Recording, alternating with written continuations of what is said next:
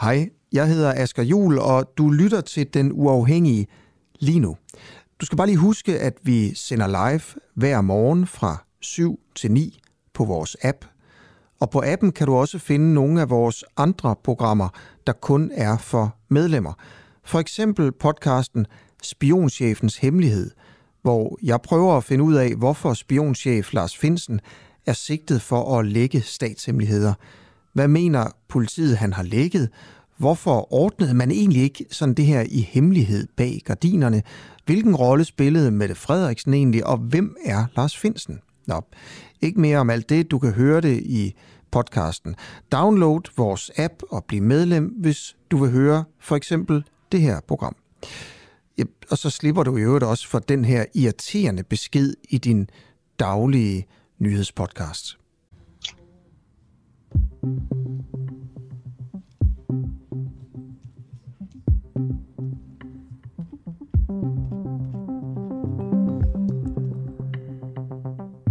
Velkommen til en uafhængig morgen med Camilla Boraki.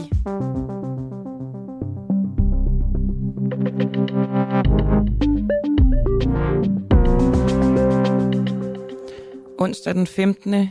juni, godmorgen, er Dansk Folkeparti i langsom opløsning. Personfnider og en øh, særlig hændelse på Jallerup Markedet øh, får nu endnu en lokalformand og tre andre medlemmer af lokalbestyrelsen i Tisted til at forlade Dansk Folkeparti. Og de ligger sig jo i slipstrømmen på øh, andre øh, lokalbestyrelser, og også på nogle af, øh, af Folketingets øh, Dansk Folkeparti politikere, som jo også har meldt sig ud tidligere efter det her formandsskifte. Dina Rønved Krog, du er nu tidligere lokalformand i Tisted.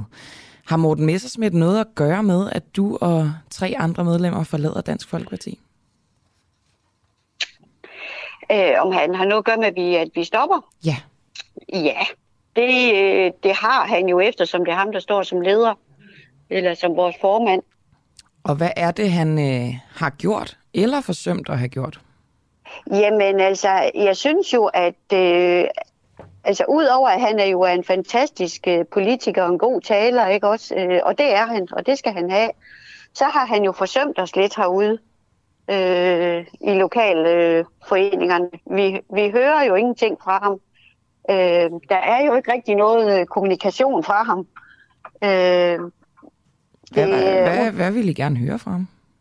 Jamen, vi vil jo gerne, når vi skriver en mail, vi har nogle spørgsmål, vi har øh, en eller anden konkret sag herude, øh, vi står med. Øh, hvordan skal vi håndtere den, eller hvad siger I til det her? Øh, var det noget, I kunne tænke jer at tage op? Og så får vi bare aldrig noget svar. Hvad, hvad er den seneste mail, som I ikke har fået svar på? Hvad handlede den om? Øh, det var så rent personligt, vil jeg sige, så, så, så det vil jeg ikke gå ind i. Okay. Øh, var det det, der skete på Hjallerup Marked? Øh, ja. ja. okay, okay. Hvordan kan det være, at du ikke vil gå ind i det? Fordi jeg synes, nu, øh, nu er det blevet sagt, og så synes jeg ikke, der er nogen grund til at blive ved med at tæske rundt i det. Altså, der er blevet beklaget, at, øh, at vedkommende har stået sagt, som han havde sagt på Hjallerup Mark, og så øh, synes jeg, så, så skal vi lade det. Så skal vi også lade, lade det ligge. Men det blev ikke håndteret fra ledelsens side, og det, øh, altså, jeg tror ikke, at alle lytterne er bekendt med det, der Nej. er kommet frem, så måske bare for, at de ikke sidder og, øh, og ikke ved, ja. hvad vi taler om. Kan du måske lige øh, riste det kort op så? Jeg kan godt, jeg kan riste det kort op ved at sige, at øh, der har været en, øh, en folketingskandidat, som har stået og rakket både øh, vores øh, vores folketingskandidat ned øh, og ikke ville have, at øh, vedkommende skulle stemmes ind øh, på Christiansborg, øh, samt at øh, han synes, at øh, øh, vores nuværende formand Morten, han skulle bare væltes. Okay. Øh, og der, der har været sådan lidt, lidt forskellige ting, og det blev efter min mening ikke håndteret ordentligt. Okay. Øhm, var, var vedkommende beruset? Altså, jeg lov markedet, jeg går ud fra, det under øh, festligheder. Ja, nej, nej, nej. Det var simpelthen, fordi Dansk Folkeparti havde en stand, deroppe, hvor man står og snakker med vælgere og øh, folk, der kommer forbi, der gerne vil vide noget om øh, politik. Og... Så, så, så det, var, det var ren og skær sådan... Hvad, hvad skal man sige? Det plejer at være hyggeligt. Det lyder ikke så hyggeligt. Øh, det har det da heller ikke været i år, nej. Og er det første år, at sådan noget der sker? Ja, det er det. Okay. Det er det. Okay, og det, øh, I fik ikke, øh, ligesom ikke hjælp fra, øh, fra, fra ledelsen til at håndtere det? Nej. Det eneste, det eneste svar, vi fik tilbage, det var, jamen det ser vi godt nok alvorligt på, og så skete der ikke mere. Okay, det var det. Det lyder som et øh, lidt et standard svar. Øhm, var det her dråben, der fik bæret til at flyde over, eller var det simpelthen så øh, grov en forsømmelse, at de ikke tog sig af det, eller at Morten Messersmith ikke tog sig af det her, at, at det var nok i sig selv, til at de for, nu har forladt øh, lokalbestyrelsen? Nej, altså det, det, var, det var dråben. Det var dråben, ja. Okay. Men ja, jo, det er da, det er da groft at have sådan en kandidat til at rende rundt, det synes jeg da. Synes du, han skulle være øh, altså, blevet fjernet som, øh, som folketingskandidat? Ja, det synes jeg måske nok, han skulle. Der skulle i hvert fald noget handling til. Der skulle i hvert fald noget handling til, om, om han lige frem direkte skal, skal smides ud. Det, det vil jeg ikke... Øh, det vil jeg ikke vurdere, og jeg ved jo, han et eller andet sted er han jo også en god politiker, så hvad der er sket, siden han pludselig kommer med, med sådan noget, det, det kan jeg jo ikke vide. Altså det kan jo også være nogen, der har fanget ham på et forkert ben, eller det kan have været en dårlig dag, eller som vi jo alle sammen kan have, ikke? Det kan vi alle sammen have, men... Øhm, ja. Men øh, Nina, altså det her er jo en folketingskandidat, siger du, og ja. det er jo vigtigt, at vælgerne ved, hvem det er, de stemmer på, så vil du ikke sige, ja, præcis. hvem det var?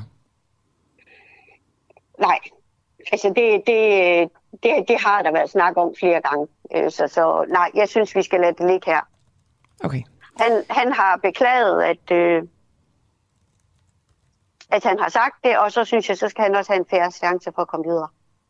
Okay. Altså, efter din mening, er Dansk Folkepartis bagland så i, øh, i opløsning? Det ser jo sådan ud udefra. Ja, altså det er der nok noget, der godt kan tyde på. Okay. Det må jeg jo indrømme. Det, øh, det er sørgeligt, og det er, det er tragisk, og det er mega ærgerligt, synes jeg. Det er jo også, øh, hvad skal man sige, det er jo ikke fordi, det har direkte konsekvenser og andet end, at øh, selvfølgelig øh, lokalbestyrelsen i Tisted, øh, det ser lidt sort ud der lige nu. Ja. Men ja. er du enig i, at det her også kan give sådan et samlet billede til vælgerne øh, om, at der ikke, altså det måske ikke er et parti, man skal stemme på, når ikke engang dets egne medlemmer har lyst til at blive? Jamen, jeg kan da godt forstå, øh, hvis vælgerne de står og, og tænker sådan. Det må jeg da indrømme. Kommer du til at øh, stemme på Dansk Folkeparti næste gang, der er valg? Jamen, det gør jeg da nok, fordi det, altså, det er jo ikke politikken, jeg er uenig i. Så du vil altså, ligesom det... bare ikke deltage selv, fordi der ikke er styr på den måde, det bliver styret, men du ja. er stadig enig i uh, de politiske mål? Jamen, det er jeg. Det er jeg. Altså, politikken fejler ikke noget. Mm, man må antage, at du, at du godt har kunne lide at arbejde med politik, også øh, som, øh, som ja. lokalformand. Nej, altså, hvis du kommer til at savne det, hvilket parti ville du så, øh, ville du så melde dig ind i? Altså, jeg kommer ikke til at melde mig ind i, øh, i noget andet parti. Okay. Det kan jeg ikke... Øh, nej, altså, der, der mit politiske ståsted, det er altså stadigvæk øh, Dansk Folkeparti. Ville du have ønsket dig en anden formand end Morten Messersmith? Der var jo andre kandidater. Ja, det ville jeg. Det ville jeg. Men jeg, men jeg er også sådan, at øh, han er demokratisk valgt, og øh, så støtter man den formand, der er. Synes du, han burde og, gå af øh, nu? Det ved jeg ikke. Tror du, det ville hjælpe noget, hvis han gik af? Nej, det tror jeg faktisk ikke. Okay. Det tror jeg faktisk ikke. Jeg tror, der, der skal... Øh, der skal simpelthen noget helt, noget helt andet til øh, hele ledelsen igennem. Altså, der, der skal ske nogle ændringer der. Jeg tror, det er ligegyldigt, om det er Morten, Per eller Paul, der er, der er formand lige nu. Øhm, okay, Nina Røntved Kro.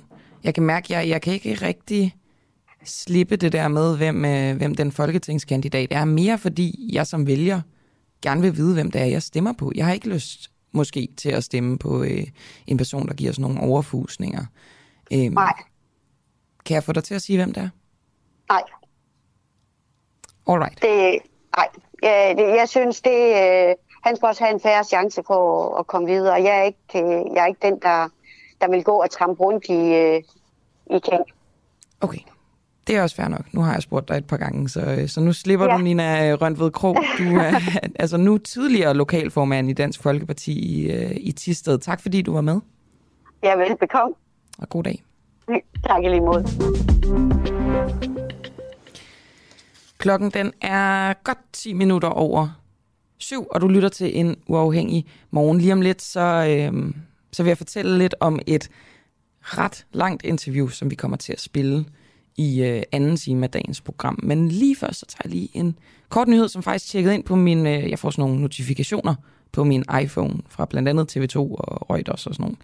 Men øh, den her, den tjekket ind fra TV2, øh, om at, øh, at øh, Kinas militær nu har fået mulighed for at udføre særlige militære operationer. Det har de fået mulighed for gennem et øh, dekret, som øh, Xi Jinping har lavet.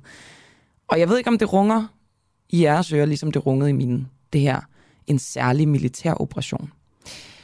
Det er jo det, som Ruslands militær og Putin ligesom gennem hele krigen i Ukraine har fastholdt, at det er det, de laver i Ukraine. Ikke? Så det er jo ret, øh, et ret enslydende begreb. Og det skaber også en del bekymring i, øh, i Asien i forhold til, om, øh, om Xi Jinping kunne finde på at invadere Taiwan, som øh, han jo mener, at øh, skal være en del af Kina. Det, det er han sådan temmelig ærlig omkring, altså indlemme Taiwan i, øh, i moderlandet på den måde. Så det, det synes jeg egentlig er en, øh, en ret vild nyhed, som, øh, som gør, at jeg vil da sidde og vente i, i spænding og frygt. Det kan jeg lige så godt være, være ærlig omkring.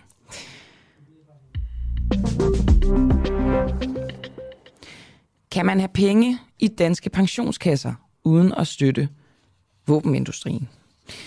I kølvandet på krigen i Ukraine er debatten om, hvorvidt det er moralsk forkert eller rigtigt, at danske pensionsselskaber øh, investerer i våbenindustrien. Øh, den, den debat den er blusset op igen. Men er det overhovedet muligt at finde en pensionskasse i Danmark, som ikke investerer i våbenindustrien? Joachim øh, Katrup, du er øh, Sustainable Finance Analyst i Mellemfolkeligt Sammenvirke. Kan man have penge i danske pensionskasser uden at støtte våbenindustrien på en eller anden måde? Og godmorgen. Godmorgen. Øh, nej, det kan man ikke, hvis vi tager våbenindustrien sådan i bred forstand i alle dens afskygninger og alle dens øh, produkter, den, den producerer eller leverer. Så det kan man ikke, nej. Øh, nu siger vi i bred, eller du siger i bred forstand. Mm. Øh, kan du ikke lige klargøre, hvad det ligesom øh, spænder over? Jo, altså man kan, man sådan kan starte med, med med de værste våben, det man sådan kunne kalde de konventionsstridige våben, det er sådan typisk klyngebomber og sådan visse typer af landminer, som sådan er meget grove og rettet mod, mod personer. Øh, der er der sådan en generel enighed øh, om i pensionssektoren og investorer generelt, at det investerer man ikke i. Der er selvfølgelig undtagelser. Øh. Så der er nogle pensionsselskaber, som investerer i sådan nogle våben også? Øh, ja, det er der. Øh, det er der øh, hvad hedder det, øh, men det er en sådan konsensus, om du vil, generelt set, at, at det gør man ikke, øh, i hvert fald i Danmark. Okay. Øh, så, så har du en anden type våben, hvor der er en uenighed, om man skal investere i, og det er vel typisk det, man kalder kontroversielle våben, altså herunder for eksempel atomvåben. Ikke? Øh, og der er der en, vil jeg sige, en, en splittelse, at nogen synes, at det er okay øh, ud fra nogle kriterier, andre der synes slet ikke, at det er rimeligt eller etisk forsvarligt at investere i. Og så har vi, hvad kan man sige, alle mulige andre typer våben. Traditionelle våben, hvad hedder sådan noget, konventionelle våben, altså en, en pistol eller en kniv eller...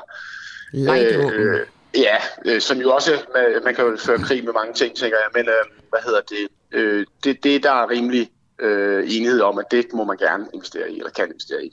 Okay, nu har vi jo også på en måde øh, lavet sådan en øh, moralsk skala, i hvert ja. fald øh, som, som jeg kan høre det, altså fra, øh, fra værst til mindst øh, slemt på en eller anden måde, ikke?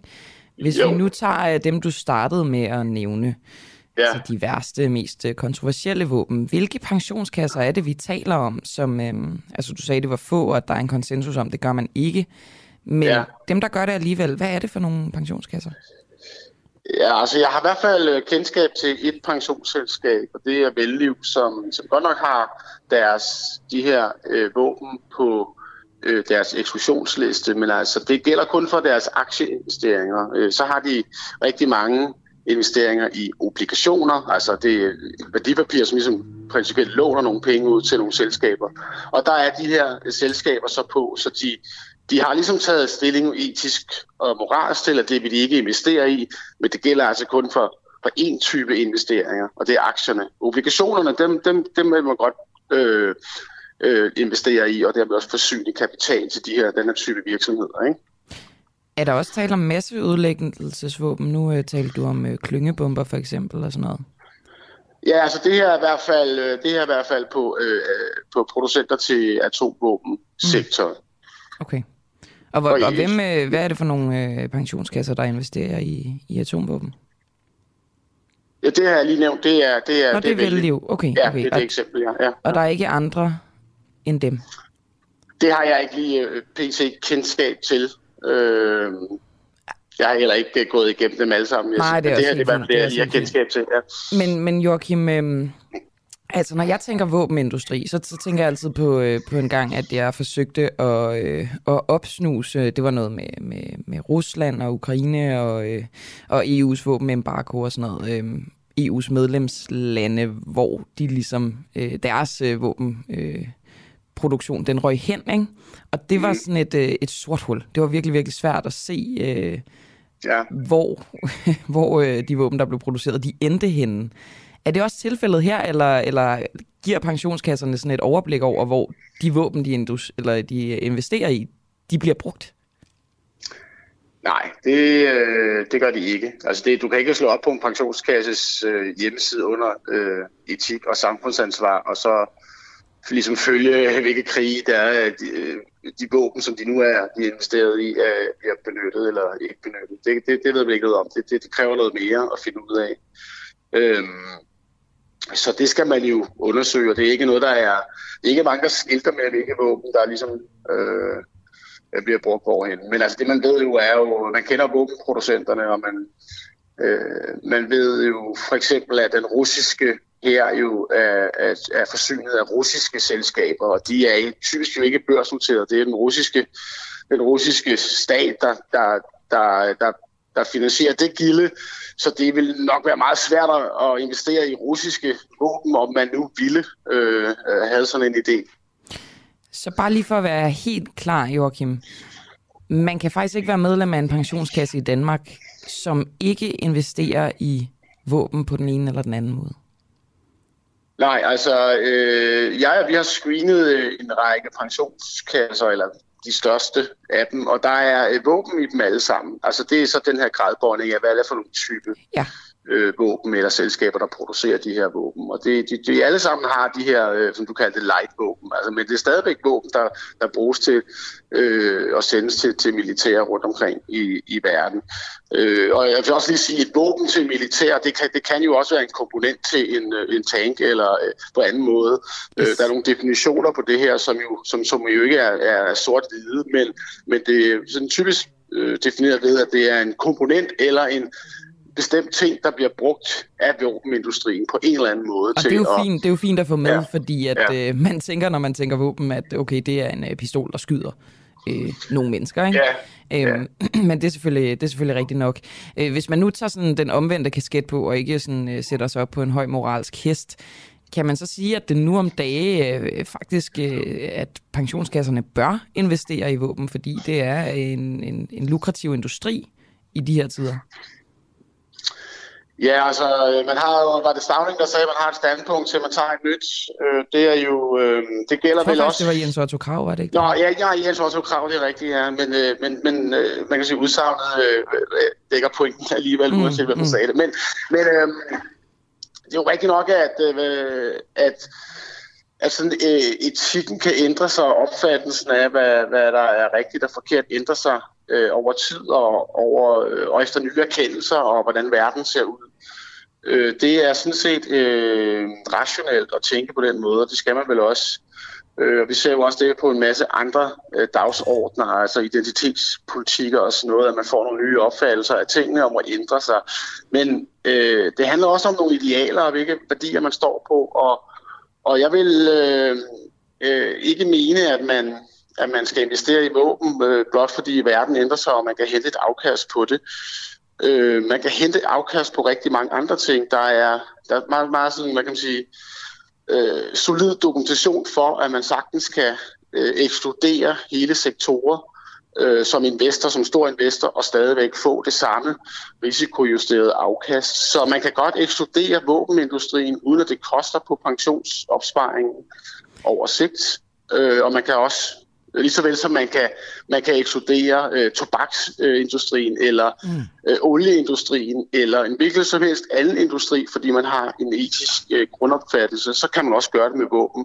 Øh. Og, øh, og, og hvis man har det syn, som, som jeg nok har, det er jo, at man gerne vil have en våbenfri og fredelig verden, så synes jeg ikke, at mine penge skal gå til våben. Og, øh, og Joachim, øh, har du mulighed for det? Altså, øh, fordi nu siger du, at I har screenet øh, nogle pensionskasser. Er det alle ja. pensionskasser, eller, eller findes der nogen, som I ikke har, har, har tjekket? Det er i hvert fald de 16 øh, største, ikke? så det, er, det, det, det vil jeg betegne som alle. Der er så, så, så man, kan, ja. man kan nærmest godt konkludere, at hvis man er pacifist, som, som det lyder som om du er, som der sikkert er en, en del, der er, ja. og kun i et pensionsselskab, så har man simpelthen ikke mulighed for ikke at bidrage til våbenindustrien. De har nogle valgmuligheder i, øh, i nogle af pensionskasser som, som nye produkter, som typisk er, er klimabaserede, så det har ikke noget med våben at gøre. Øh, men jeg, jeg tror, det spørgsmål er, er, er mere besværligt end som sådan, øh, og svaret er jo nej. Øh, hvad med den bank, som finansierer en våbenindustri? Kan du heller ikke tillade, at dit pensionsselskab investerer i JP Morgan, som så låner ud til en, en våbenproducent. Så der er en, en kapitalværdikæde, om du vil, mm. som du jo har meget, meget, meget svært ved at stoppe. Øh, og under andre omstændigheder, så er faktum jo altså, at du er eksponeret i våbenindustrien, uanset hvad du gør. Om det så er i, i light end, som vi talte om, ikke? Det, det vil det jo minimum være, uanset hvor du har dit pensionsopsparing henne. Så kan du jo, den sidste mulighed, du kan gøre, det er, at du kan trække dig helt ud af, af din pensionskasse. Det er jo ret svært for mange på arbejdsmarkedet, ikke? Ja, men, men, men, men, men det kan man måske gøre, sige sit job op og være og, og, og ikke få en indtægt og så selv styre de, den, den opsparing, man har. Så kan man jo helt fuldt selv bestemme, hvad man vil. Ja, så kan man også være øh, fattig og ultra-idealistisk, men øh, det kan jo godt være, at man kan øh, blive midt af det på en eller anden måde. Men, muligheden er der jo, kan Det er man rigtigt, at man har altid et valg. Ja, Tusind tak, ja, fordi du ja. var med, Joachim. Ja, selv tak. Altså Joachim øh, Katrup, som er Sustainable Finance Analyst i Mellemfolkeligt Samvirke. Jeg lovede at fortælle lidt om øh, det lange interview, som vi øh, spiller i anden time af dagens program. Det er nærmere bestemt klokken 8. Det er et interview, som min kollega Clara Vind, hun øh, lavede i går nat. Det er med en øh, såkaldt dydig pædofil. Jeg kan mærke, at jeg allerede nu bliver nervøs over at skulle snakke om det. Jeg får sådan lidt svedige håndflader, fordi det er bare så kontroversielt et emne. Ikke? Øhm, jeg har hørt en stor del af det her interview, og jeg står virkelig, virkelig splittet. Fordi den her dydige pædofil, og det som øhm, en stor del af interviewet handler om, det er, at han har en børne dukke som han øh, laver alt muligt med. Men også seksuelle ting, selvfølgelig. Og, og det, øh, det mener han selv er, øh, er med til at gøre, at han ikke udøver øh, hans øh, seksuelle præferencer og fantasier øh, på, på, på rigtige børn. Og derfor så er jeg fuldstændig splittet øh, mellem, hvor forkert det her er, og øh, hvor meget sympati jeg har med, at øh, han gør alt, hvad han kan for ikke at udøve sine lyster. Nå, men øh, jeg, jeg spiller lige øh, en lille bid af interviewet her. Yeah, so I mean, on a daily basis, uh, typically I will dress her um, and brush her hair and, you know, uh, put it in pigtails or a ponytail. Um, what is it about the children that that you find attractive? Uh, girls in that age range, I mean, pretty much everything. I mean, I love um, their personalities. Um, I enjoy talking to them. I, I like the sound of their voice. Um, you know, their their facial features. Um, I guess there's sort of like a really strong correlation between cuteness and attractiveness. Um, Det er så vildt at høre det her. Fordi det er jo så forkert, at han er tiltrukket af det her, ikke? Men så alligevel, det at han har den her øh, sexdukke, som hedder Maddie, som også er øh, sådan lavet til at være de her 5-6 år, som han også snakker om. Altså, det er jo ikke noget, der er særlig øh, stor dokumentation for, virker præventivt i forhold til, til pædofile, og de er også lige blevet forbudt i Danmark. Men det er jo så heller ikke blevet undersøgt. Så, så måske er det altså en, en, en genial måde at stoppe udøvende pædofili på. Og hvis det er det, så er det jo, øh, så er det jo fuldstændig forkert, at det er blevet gjort forbudt. Nå, men hele interviewet, som Clara Vind har lavet, det, det spiller jeg altså klokken 8, og det, det kan jeg virkelig anbefale at lytte på. Altså, det, øh, det er vanvittigt interessant, og det sætter bare en helt, helt masse tanker i gang.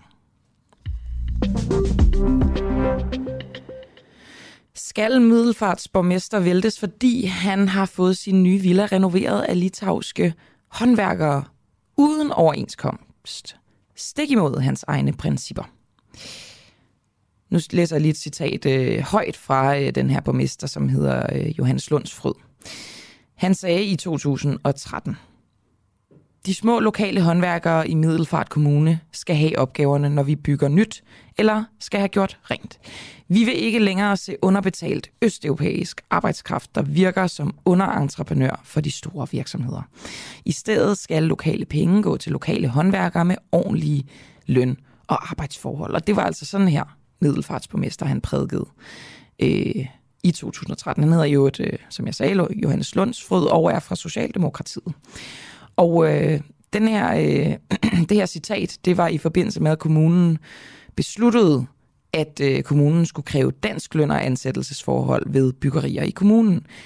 Og nu har Fyns Stifttidende så kunne afsløre, at den selv samme Johannes Lundsfrøds nye villa på Havnegade i Middelfart i flere måneder er blevet i af litauiske byggearbejdere, som ikke er på overenskomst fra et firma, der hedder Dauin Lenkutis. Øhm, og den øh, 250 kvadratmeter store villa med ni værelser ligger med udsigt til Lillebælt. Det lyder rigtig dejligt. Øhm, og den blev købt i, af borgmesteren i september til lidt over 4 millioner kroner, og den har så skulle blive øh, renoveret. Og i maj, der opdagede fagforbundet 3F i Middelfart så, at håndværkerne, der gjorde stedet i stand, var uorganiseret. Vi undersøger her til morgen, om politikerne i kommunen er villige til at vælte den her socialdemokratiske borgmester, eller om han går fri. Og måske I derude kan, kan skrive undervejs, øh, hvad I synes om det her. Steffen Daggaard, du er medlem af, øh, af byrådet i øh, Middelfart for Dansk Folkeparti. Er øh, Johannes Lundfryds øh, Fryds dobbeltmoralsk? Og godmorgen. Ja, det kan man jo sige, men, men øh, det er jo samtidig en tilståelsessag, og han har jo lagt sig ned og rullet sig. Så jeg tænker, at det er bare et udtryk for, hvad skal man sige, dårlig dømmekraft. Og øh, dårlig dømmekraft af en borgmester, en folkevalgt, øh, som vi skal have tillid til. Er, øh, er det godt? Nej, det er aldrig godt. Øh, og som øh, toppolitiker, der har man faktisk et særligt ansvar. Øh, og når man så har stærke øh, politiske holdninger, så skal man også, øh, skal man sige, fejre sin egen sti. Og det er jo ikke rigtig sket her, men øh, han har jo erkendt sin brøde, og han har lagt sig ned og rullet sig, og jeg tænker, at, øh, livet går videre. Jeg tror ikke, der er flertal for, at han skal vi skal have en ny konstituering. Altså, jeg synes jo, det nemmeste i verden, det er at sige undskyld. Det sværeste i verden er at, at handle på sine fejl. Hvis det stod til dig, synes du så, at han skulle gå af, eller hvis du nu havde magt til at vælte ham selv, vil du så gøre det? Ah, jeg, t- jeg tænker, det her det kan en sag, der kan ses på mange måder. Altså, i, pr- i princippet kan han godt bare gammeldags sig kvejet og ikke tænke nærmere over det. Men altså, når Det er jo man lidt er en, en, sige... en, en lidt belejlig fejl for ham på en eller anden måde, ikke? Jo, jo, jo, jo, men jeg tror som heller ikke, han har opsøgt, og jeg tror som også gerne, han vil være den foruden. Det, det jeg tænker, det er, hvis man, hvis man støder på et lokalt firma, som har et øh, ulandsklingende navn, så burde der måske være en, øh, en klokke, der ringede. Ja, det var Så også min første starte med, tanke. så, Præcis, og så kunne man jo starte med at sige til, til øh, håndværkeren, der har der overenskomst med dine gutter, og så ville han selvfølgelig fået en dialog. Øh, han kunne også have spurgt en bagforbindelse, så han også fået et svar. Men han har, han har nok haft travlt, tænker jeg. Og øhm, det var jo selvfølgelig i Og det- privat regi, og det her, men, men hvordan kan du stadig have, have tillid til ham som borgmester? Jamen, det, det synes jeg godt, jeg kan på det politiske og personlige plan. Altså, der skal også være plads til, at politikere trods alt kan, kan greje sig. Og, og det har han så gjort, og han har lagt sig ned, og han, han har sagt undskyld. Okay, så det, Øh, altså, jeg handler tror, det han her har også om, at det, at det ligesom ikke var, øh, var en stor nok brøler på en eller anden måde? Nej, men jeg tror ikke, han, han har jo ikke fortsat til at gå ud og lave noget kriminelt. Der har ikke fortsat til at, at svindle og bedrage. Altså, jeg tror som bare, at øh, der har været travlt i butikken, og han har haft travlt på hjemmefronten, og så skulle der bygges, og så har man fået et tilbud, og så er man gået i gang og været glad for at kunne finde håndværkere her i, i disse tider. Okay. Jamen, øhm, tak for det, Steffen Daggaard. Det var så lidt. altså øh, medlem af byrådet øh, i Middelfart for Dansk Folkeparti. Øh, Morten Weiss øh, Pedersen, du er medlem af øh, Beskæftigelses- og Arbejdsmarkedsudvalget i kommunen. Synes du, at øh, Johannes Lundsfrøds han er dobbeltmoralsk? Og Det synes godmorgen. jeg ikke. Det, ja, godmorgen. Øh, det synes jeg på ingen måde. Øh, jeg tror ikke, jeg tror de 97 og 98 borgmestre, hvis de skal have fat en håndværker, så gør man det, at man finder ud af, hvem der udfører arbejdet til den rigtige pris. Jeg har ikke fantasi til at forestille mig, at man beder om at se, om der er overenskomst. Det er selvfølgelig uheldigt for en socialdemokrat, men jeg kan sige, at jeg har selv fået lavet noget i mit sommerhus og mit eget hus her, hvor jeg bor i Strid.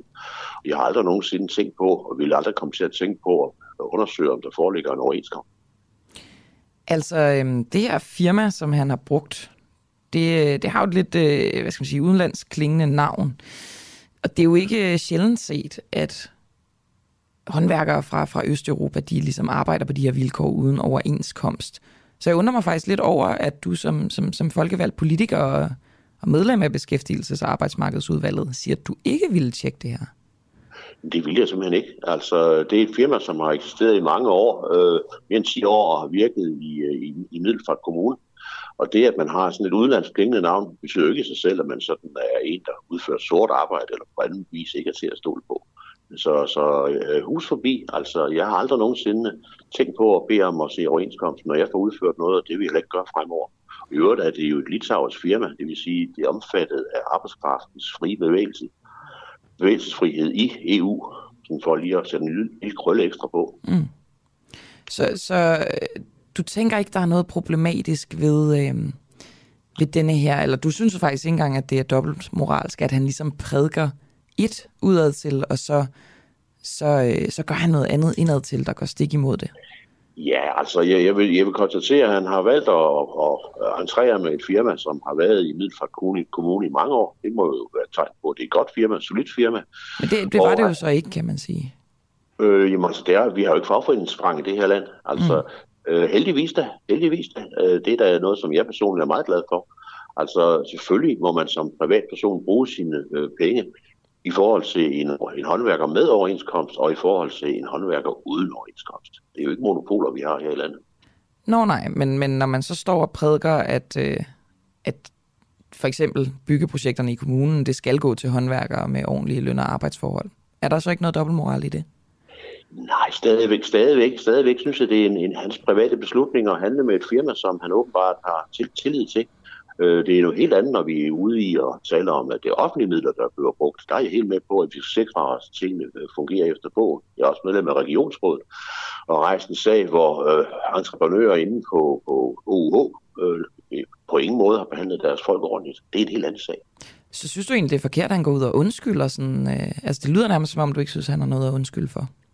Øh, jeg kan simpelthen godt forstå, at han som socialdemokrat, kvæg øh, Socialdemokratiets tætte relationer til, til fagbevægelsen, føler, at, at, at det er ubehageligt det her. Det ville jeg også føle, hvis jeg var socialdemokrat. Det er jeg heldigvis ikke.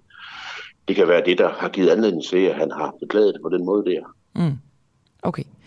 Øhm, jeg har en, øh, en lytter, der hedder Carsten Nørlund, som øh, skriver, at borgmesteren bør gå af. Hvis øh, vi andre bliver stoppet i trafikken for at køre over for rødt, så kan vi ikke lægge os ned og rulle rundt på samme måde, som politikerne gør. Regler bør være ens for alle. Hvad tænker du om det? Jamen altså, det forudsætter jo, at man på en eller anden måde har gjort noget forkert, og jeg mener ikke, at han har gjort noget som helst forkert i den her sag. Han har, han har selvfølgelig fået en, en ekstra tur i mediemaskinen, fordi han er socialdemokrat med tætte relationer til, til fagbevægelsen. Omvendt er det under halvdelen af den danske arbejdskraft, der i dag er medlem af et, et fagforbund. Så, så, så øh, fagforeningstyraniet, det er på, det er på tur heldigvis for det.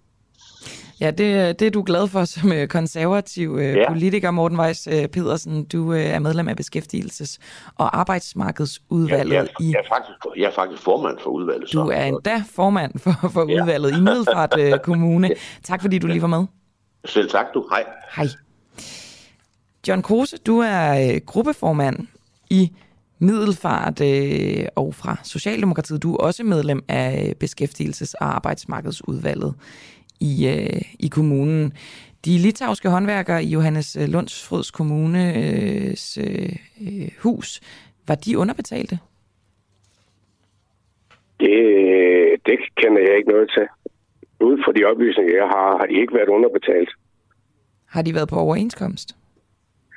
Altså, øh, det ser ud som om, eller det, det har de ikke, fordi arbejdsgiverne har ikke haft en overenskomst. Og da, da Johannes Lundsfryd øh, bliver gjort opmærksom på, at der ikke øh, foreligger en overenskomst, så beder han dem om at få den lavet, og den ikke er overenskomst, og så ikke bliver tegnet, så stopper han samarbejdet med dem øjeblikkeligt. Synes du, at han har handlet forkert i den her sag? Altså, synes, han har, han har været lidt uheldig, fordi øh, han har jo taget en lokal håndværker, øh, som har opereret i lokalsamfundet siden 2006. Og derfor har han jo regnet med, at der var overenskomst, og jeg har været der hele, i hele den periode. Nu bruger du ordet uheldig.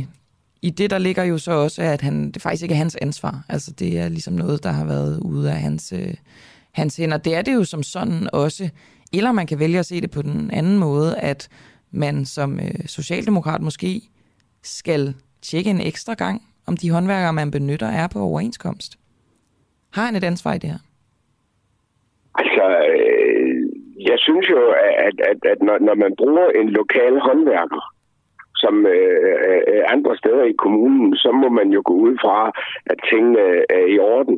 Altså, jeg, jeg ville have været voldsomt chokeret, hvis han havde fået fat i, i en litauer fra, fra Jylland eller fra Sjælland, fordi så må vi jo klar over, at der har været noget galt. Men her har vi jo en lokal håndværker, som har været i området siden 2006. Altså, det der er med politikere, det jeg tænker om denne her sag, det er, at, hvad skal man sige, I er folkevalgte og repræsenterer os. Og der er et eller andet øh, vist moralsk øh, krav til jer. Synes jeg, at man som borger har krav på at, at være sikker på, at I har en, en moral. Øhm, så hvis vi skal tale lidt om det, så vil jeg gerne starte med at spørge, synes du, at der er noget dobbeltmorale i, i alt det her fra Johannes Lundsfrods side? Nej, helt bestemt nej. Han har under, altså da, da, da han øh, hvad her det, har fået tilbud, har han jo kigget på de priser, der har været, og de priser, som han har betalt håndværkeren, har ikke ligget øh, væsentligt øh, bort fra, eller øh, langt fra de øh, øvrige tilbud, han har fået. Så, så det, der har ikke været noget der, der har kunne indikere, at, at de skulle være underbetalt. Og jeg vil også lige øh, sige til dig, at hvis du kigger tilbage i den artikel, som Fyns Stiftstidende bragte, så, så kan 3F jo ikke dokumentere hverken underbetaling eller social dumping. Mm. Okay. Så, så det er der i den, på nuværende tidspunkt i den sag ikke tale om, og jeg kan ikke forestille mig, at der bliver det. Men det kan man jo ikke være sådan 100% sikker på, hvis de ikke er på overenskomst. Nej, men øh, hvis, hvis, nu hørte jeg lige det sidste, det Morten Weiss sagde. Øh, hvis du kigger rundt i, i lokalsamfundet, så er der jo mange håndværkere, som ikke har overenskomst, men, men hvor folk får, hvad de skal have, og det går jo fra de her folk, der er ved, han så også har fået. Og det synes du som socialdemokrat er, er fint? Jamen, hvis folk får den løn, de skal have, så, øh, så, er det, hvad her det, så kan vi jo ikke rigtig gøre noget ved det. Altså, så der er ikke noget problem i, at de ikke er på, på overenskomst? Det er jo meget ærgerligt over, at, at, at, at der ikke er flere, der organiseres. Ja, okay, så, så det er et problem, selvom at de får de rigtige, den rigtige løn og de rigtige forhold, så synes du stadig, det er et problem, at øh, de ikke er på overenskomst? Altså, jeg vil jo gerne have, at de var på overenskomst. Det synes jeg er det eneste rigtige. Det er klart. Okay. Men at, øh, at borgmesteren ligesom øh, har haft håndværkere gående, som ikke har været det, det, øh, det mener du ikke er hans, øh, hans egen skyld? Øh, altså, det, det, det, jeg, igen som jeg siger, udfordringen er jo at, at, at spørge, man, når man skal have en håndværker til at arbejde, har du en overenskomst? Øh, Det tror jeg ikke, der er ret mange, der gør. Og hvis det, Men altså, burde man måske ikke gøre det, når man er i et, et tillidsværv, altså når man er borgmester? Og når man er socialdemokratisk borgmester, burde man så ikke spørge faktisk om den slags? Altså, øh, som jeg siger, hvis det er et fremmed firma, så vil jeg spørge, men når det er et, der har ageret i lokalsamfundet siden 2006, så, går jeg, så, så må vi jo gå ud fra, at den lokale fagforening har fået tegnet overenskomst på den. jo. Vil du selv øh, fra nu af spørge alle håndværkere, du gør brug af, om de er på overenskomst? Uanset om øh, de er blevet brugt i kommunen for eksempel i mange år. Altså, øh, de håndværkere, jeg har brugt og, og, og skal bruge, det er, det er håndværkere, som øh, er i lokalsamfundet og som øh, er på overenskomst. Det er der ingen tvivl om. Så det har du spurgt om faktisk. Mm, Det ved jeg ikke, om jeg har spurgt dem om. Altså, det, jeg, kan, jeg kan jo se, at de er medlem af de der organisationer, de skal være medlem af, og så er det sådan, det er. Men så kunne Johannes Lundsfrød vel også have set om... Øh, altså når du ligesom har styr på det, så kunne han vel også have haft styr på det. Jamen igen, så øh, er, er, det jo, at, at øh, hvis der øh, har været indikeret ved de fakturer, han har fået, at, at, at folk ikke fik den løn, de skulle have, så er jeg sikker på, så har han heller ikke haft den. Men hvordan kan det være, at du har styr på det, når, når han ikke har? Og du siger jo, at du også bruger, bruger firmaer, som er, som er kendt i, i kommunen. Jeg, bruger de lokale firmaer, som, som jo kører rundt her og er i kommunen, og på samme måde har været der, så på samme måde går jeg da også ud fra de overenskomst. Så altså, du ved det ikke? Nej. Okay, men vil du fra nu af prøve at finde ud af det? Jamen, selvfø- selvfølgelig øh, vil vi da øh, prøve at få tjekket op, når, når, når at det ser ud som om, at de ikke har organiseret alle dem, der er her. Men jeg, ja, Er det ikke bare simpelthen at spørge, hver gang man hører nogle nye håndværkere? jo, så er det jo let for dem at sige ja. Mm. Okay. Jamen, øhm, det tror jeg var det, John Kruse. Godt. Gruppeformand i øh, Socialdemokratiet i Middelfart og medlem af Beskæftigelses- og Arbejdsmarkedsudvalget i kommunen. Kan du have en god dag? Tak, og lige måde. Tak skal du have.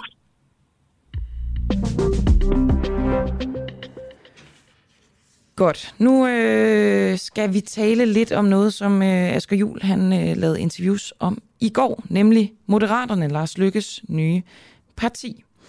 Øh, I går der talte Asger med to kandidater fra Moderaterne, som samstemmende nægtede at svare på, hvordan politiets, politiet, partiets politik skal finansieres.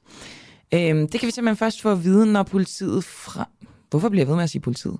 Det er mærkeligt freudiansk øh, slip, det der. Nå, øhm, det kan vi først få at vide, når øh, partiet fremlægger sin politiske plan til august. Øhm, måske skal vi lige høre, hvordan det lød i går. Jeg har nemlig også undret mig over det her med, at, øh, at Det var ikke det rigtige lydklip. Jeg prøver lige at finde det her inde på min, øh, på min bank.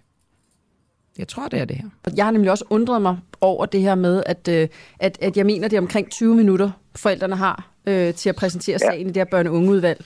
Ja. Øhm, altså, vi taler jo... Jeg får at vide, det ikke var det klip. Jeg kan simpelthen ikke finde det inde på min, øh, på min, på min næste bank. fem år, der skal vi løfte kulturen med 1 milliard kroner per år. Hvor, hvor skal de penge komme fra? De kan komme mange steder fra. Jeg tror ikke, det bliver et problem at finde 1 milliard kroner Nej. øh, lige til det. Nej. Øh, man skal huske på, at vi fandt overnight øh, 30 milliarder om året til øh, forsvar osv. Men, men Det- vil, det skal vil, vi nok så, finde. øh, vil du så prøve at fortælle, hvor I vil finde dem, hvis det er så nemt?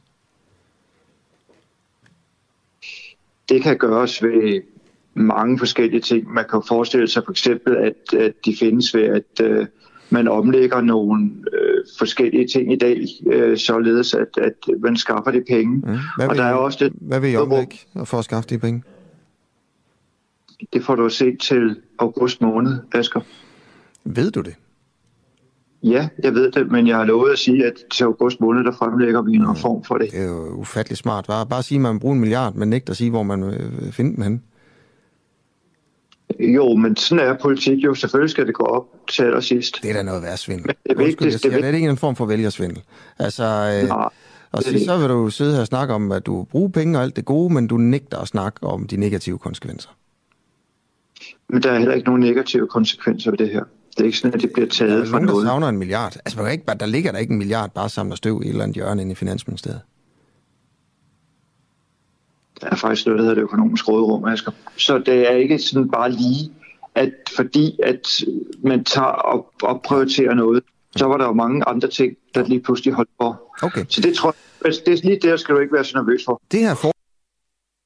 Det her, det var øh, folketingskandidat for Moderaterne, Jon Steffensen, og øh, Asger Juhl talte også med Freja Luna, som er den yngste af folketingskandidaterne i Moderaterne, måske faktisk over hele linjen, det ved jeg ikke. Hun er i hvert fald 18 år gammel, og øh, hun ligger sig øh, lidt samme sted som, øh, som øh, Jon Steffensen i forhold til, hvor øh, pengene til øh, al den politik, som de øh, taler om i Moderaterne, skal komme fra. forslag, som jo er et, et ret stort forslag egentlig, at alle unge skal ud og arbejde et halvt år. Øh, hvad vil det koste? Altså, jeg kan ikke fortælle dig præcis, hvad det vil koste, men jeg kan sige, at nogle af de penge, der kommer til at skulle bruges på det, de bliver brugt fra værnepligten. Kan du, kan du sige sådan cirka, hvad det kommer til at koste? Øh, nej, det vil jeg heller ikke øh, udtale mig om. Men, men ved du det godt, du vil bare ikke sige det, eller? Jeg ved det godt, og øh, det er et større regnskab, fordi, som du nok også ved, øh, som en klog mand, så er politik en symbiose, Så, og øh, man finder nogle penge nogle steder, og så tager man, giver man dem så til nogle andre godt, du ved godt sådan cirka, hvad det kommer til at koste, men du vil ikke afsløre det. Jeg vil ikke øh, udtale mig om det, nej. Hvorfor?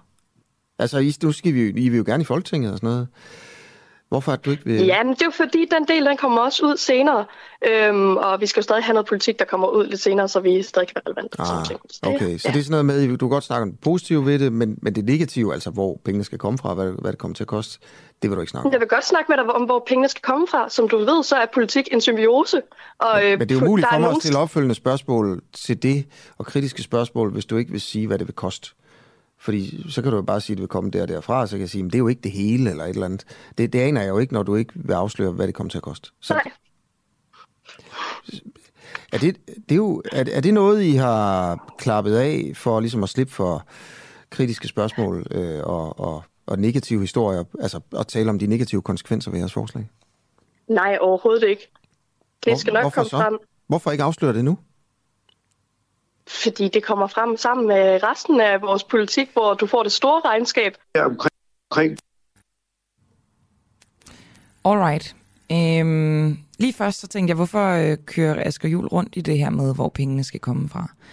Og så bagefter så tænkte jeg, ja, altså når man ligesom går ud og siger, vi vil alle de her ting, men ligesom glemmer, altså der er øh, ikke noget som en, øh, som en gratis frokost på den måde i politik. Det koster jo alt sammen noget. Så når man ligesom går ud og siger alt det flotte, alt det positive, og så ikke har, øh, har finansieringen med, har med der, hvor det kunne gøre lidt mere ondt, så er det jo ligesom kun det positive, der står tilbage.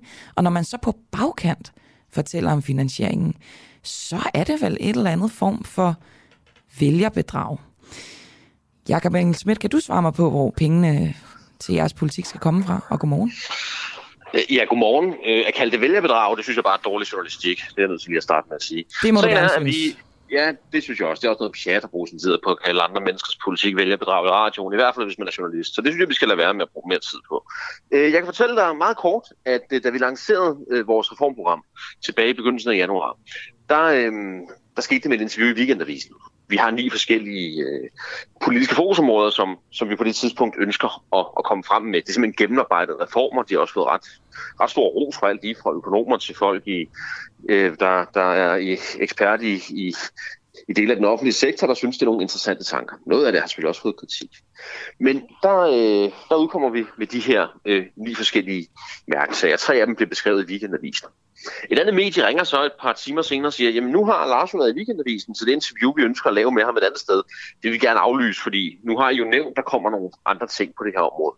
Mm. Og der beslutter vi simpelthen, at øh, hvis det er den måde, medievirkeligheden fungerer på i dag, jamen, så gemmer vi nogle af de mere interessante ting. Vi gemmer for eksempel, hvordan vores øh, 2030-plan ser ud. Vi, vi, glemme, hvad hedder det, vi gemmer og offentliggør detaljerne i vores skatteplan og andre essentielle politiske områder. Så det handler ikke om, at vi ikke har regnet på det. Det har vi. Der er, mere, der er flere end to, eller der er to tænketanke, der har gennemregnet vores økonomiske plan. Ja, en fra hver Så side. for- Det synes jeg faktisk var, øh, var fra hver meget, side, meget ja. interessant. Altså hver Ja. side af det politiske spektrum. Sådan er det jo også med økonomiske tænketanke, at de på en eller anden måde tilhører også nogle fløje og sådan noget. Men ja, Jacob Engelsmidt, altså, så- vi er jo så faktisk altså interesseret i det her. Så det kan godt know, være, at I... men- Ja, ja, undskyld. Jamen, ja, men altså, bare, bare lige for, for at gøre det værdigt, konklusionen er, vi venter med at offentliggøre det, til at vi får maksimal øhm, opmærksomhed på det. Og det er trist, det skal være sådan, men ellers så er det vores erfaring. Og så fortæller folk, hvis vi havde offentliggjort det tilbage i januar, eller offentliggjort det her i weekenden, så havde vi fået en masse opmærksomhed på vores årsmøde, ny farve på vores logo, og øh, nogle af kandidaternes historier, så var der stået i sådan en lille rubrik, at Moderaternes økonomiske plan hænger sammen og er overfinansieret med xx antal milliarder. Så havde vi ikke fået nok opmærksomhed. Så det er simpelthen en, en strategi på en eller anden måde. En måde at Det er bruge udelukkende det, det medierne øh, på for at få så meget opmærksomhed som muligt. Altså, jo jo, men altså prøv at høre, sådan er det jo. Sådan er det for alle partier, at man, man er Sådan er det strategisk. for alle partier. Så, ja. Øhm, så det, Det er det, det er jo sådan set fair nok. Men I, I kommer jo alligevel ud med, altså jeres kandidater er ude og fortælle, øh, hvad der er vigtigt for dem og sådan noget. Mm. Øhm, så det er jo ligesom, kan du se det her med, at det, der står tilbage, det er alt det flotte, alt det positive. Det lyder jo sindssygt godt. For eksempel, når Freja Luna går ud og siger, at, øh, at unge ligesom skal, skal aktiveres og bidrage til arbejdsmarkedet osv. Og det koster jo ikke penge at blive akt- aktiv og bidrage til arbejdsmarkedet. Nej, okay. Men det er jo bare det, det kunne, hun ikke, det kunne hun ligesom ikke svare på, eller det ville hun ikke svare på. Jeg ved ikke, om det er, fordi hun ligesom holder sig så meget til den her ordre, eller at hun ikke ved det. Men, men, men er det ikke lidt underligt at ligesom give halvdelen først? Og det er jo så tilfældigvis den, go- den gode halvdel, ikke? Det, der ikke er finansieringen.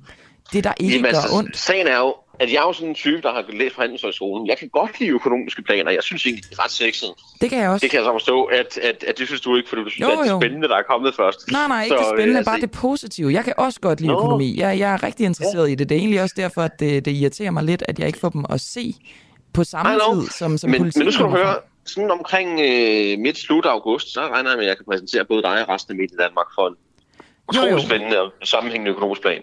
Og så tror jeg, at danskerne desværre må gå på sommerferie uden at, at få indsigt i moderaternes ditto. Øhm, Men de har jo så fået indsigt i, hvad det er, I gerne vil. Og nu Ja. sagde du selv det, at du måske er lidt alene, eller vi to måske er alene om at synes, at økonomi er sexet. Så kan du godt Nej, se det... det- her med, at, at øhm, så får I ligesom lov til at sige alt det gode, og alt det lidt mere tunge, og, øh, og hvor man, altså økonomi fungerer jo også sådan, at man nogle gange bliver nødt til at tage nogle penge det ene sted for at det kommer finansiere det, helt andet. sikkert også til at gøre, ja. ja. Øhm, Jamen, jeg kan godt det se, for nu lidt, bare lige... altså, øh, det bliver så sekundært på en eller anden måde, ikke? Det ved jeg ikke. Altså, jeg, jeg tænker jo, at vi har valgt at gøre det for at give det maksimal opmærksomhed. Det var det, jeg sagde tidligere. Og maksimal opmærksomhed, det er jo ikke for at skjule noget. Det er jo netop for at sørge for, at det fylder mest muligt.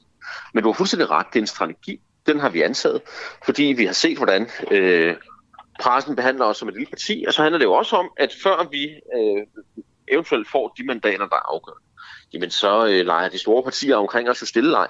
Det er jo ikke sådan, at Mette Frederiksen, eller Jakob Ellemann, eller Søren Pape Poulsen, eller sågar Sofie Carsten Nielsen, har brug for at debattere med os, eller tale om vores forslag. De lader lidt, som om vi ikke findes, og det synes jeg er sådan set, det kan jeg jo godt forstå, det vil jeg også gøre. Der bliver ikke flere end 179 mandater på Christiansborg, bare fordi nogen får en god idé til et nyt parti.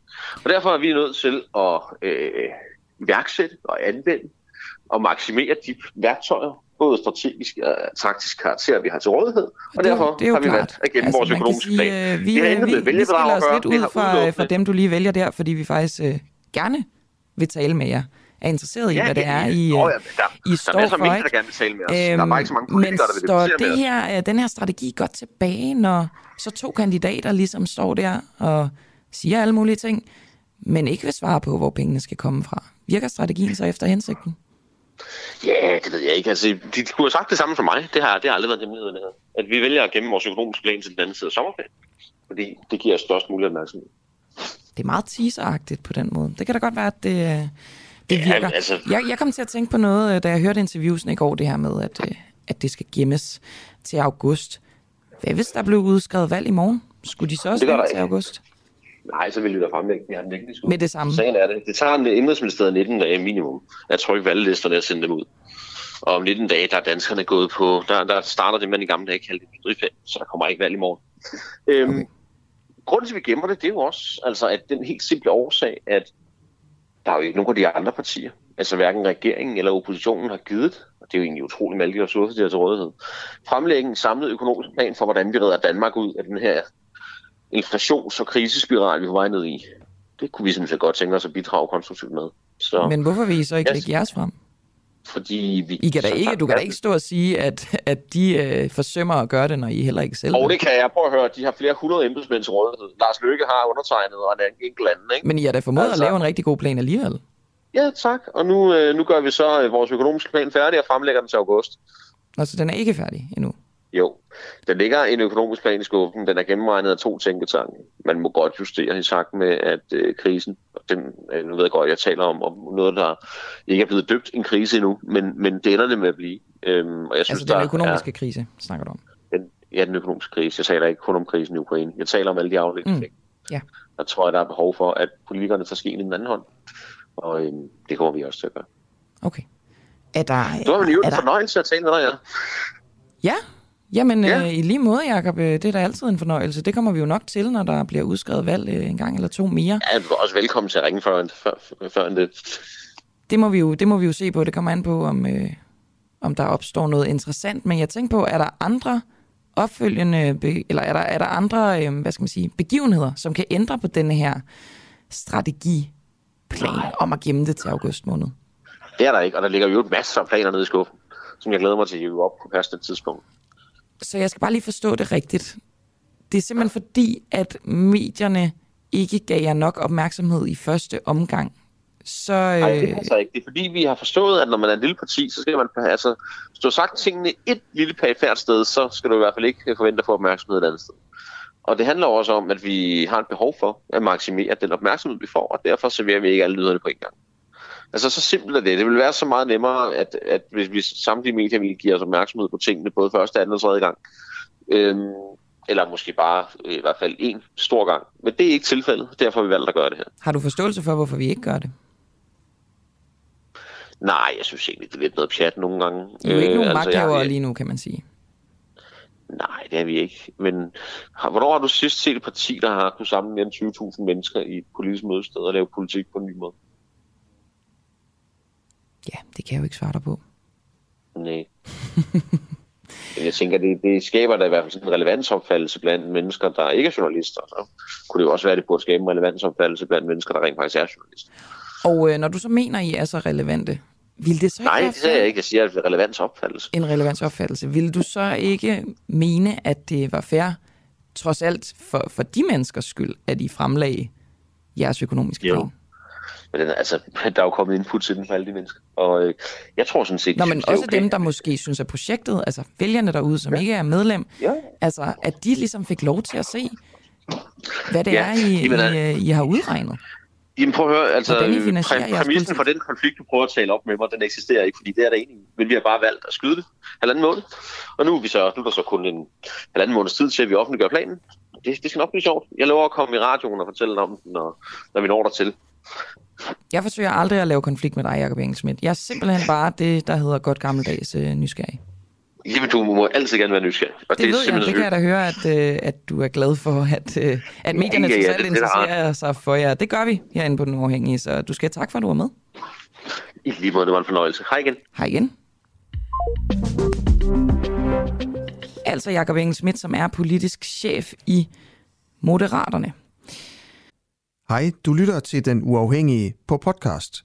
Husk, at du også kan lytte med, når vi sender live hver morgen kl. 7. Download vores app, Den Uafhængige, og tryk på play-knappen. Det er helt gratis. Nu, øh, nu laver jeg et, øh, et oplæg til et rigtig langt interview.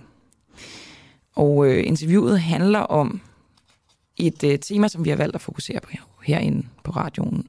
Om hvorvidt børnesexdukker Det er virkelig svært for mig overhovedet at sige det ord, men altså, hvorvidt børnesexdukker skal være lovlige.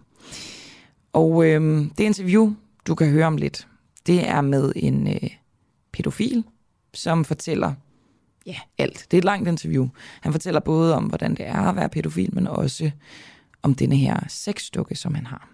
Det er min kollega Clara Vind, der har foretaget interviewet. Og øh, denne her pædofil, han er en mand i 40 40'erne, og han er det, man kalder for en dydig pædofil. Det vil altså sige en øh, pædofil, som tager afstand fra seksuelle krænkelser af børn.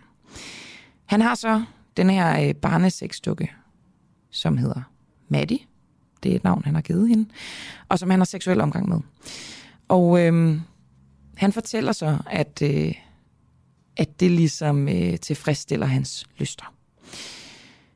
Vi har tidligere her på Den Uafhængige bragt interview med fagpersoner, der siger, at der ikke er noget videnskabeligt bevis for, at der er en øget risiko for overgreb mod børn, hvis man som pædofil ejer en sexdukke. Der er nok så heller ikke øh, videnskabeligt bevis for, at det kan virke præventivt i forhold til, øh, til overgreb.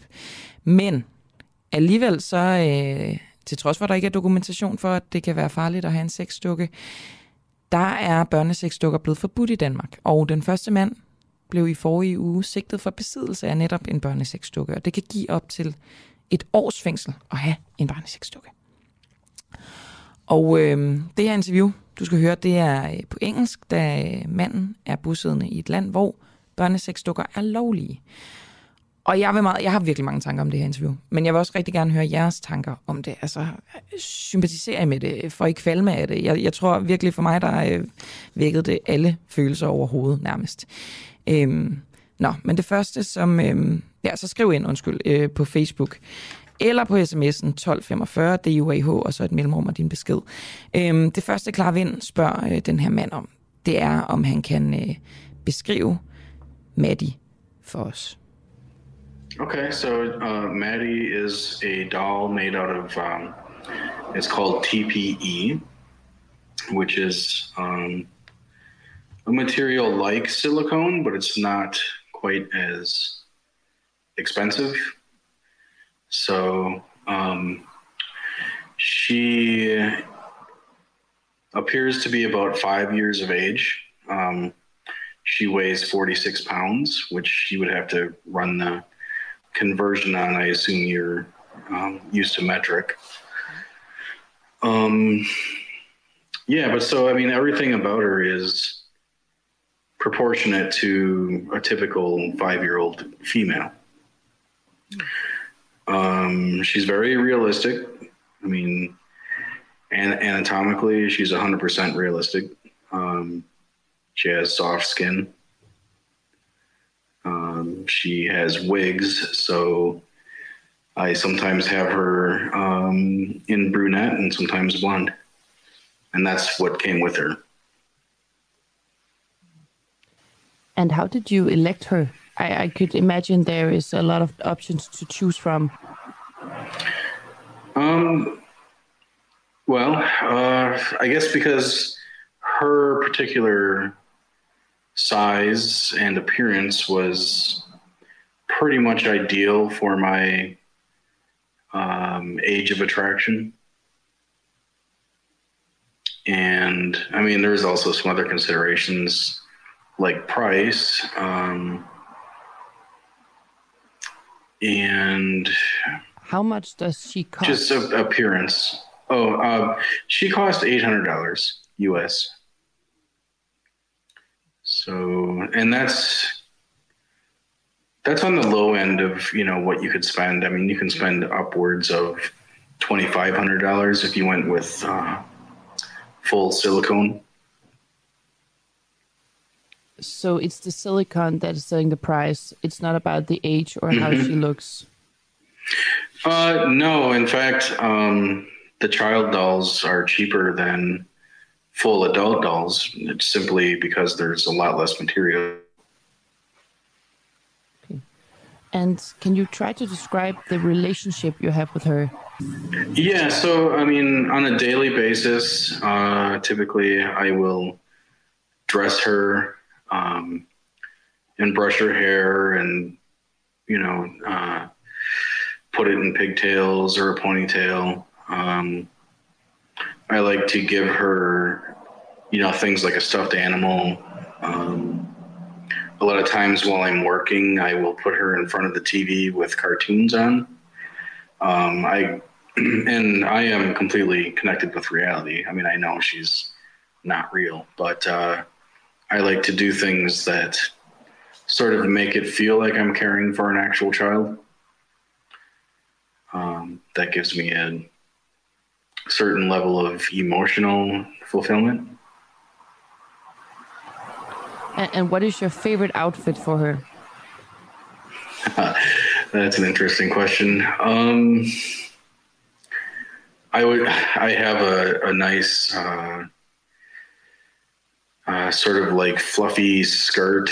Um, I can't think of technically the name for it. It's very like lacy and has many layers. Um, I like to put that on her with a crop top and tights, like white sheer tights. And then I also put, uh, I tie her hair with ribbons. And what is it you find attractive about her?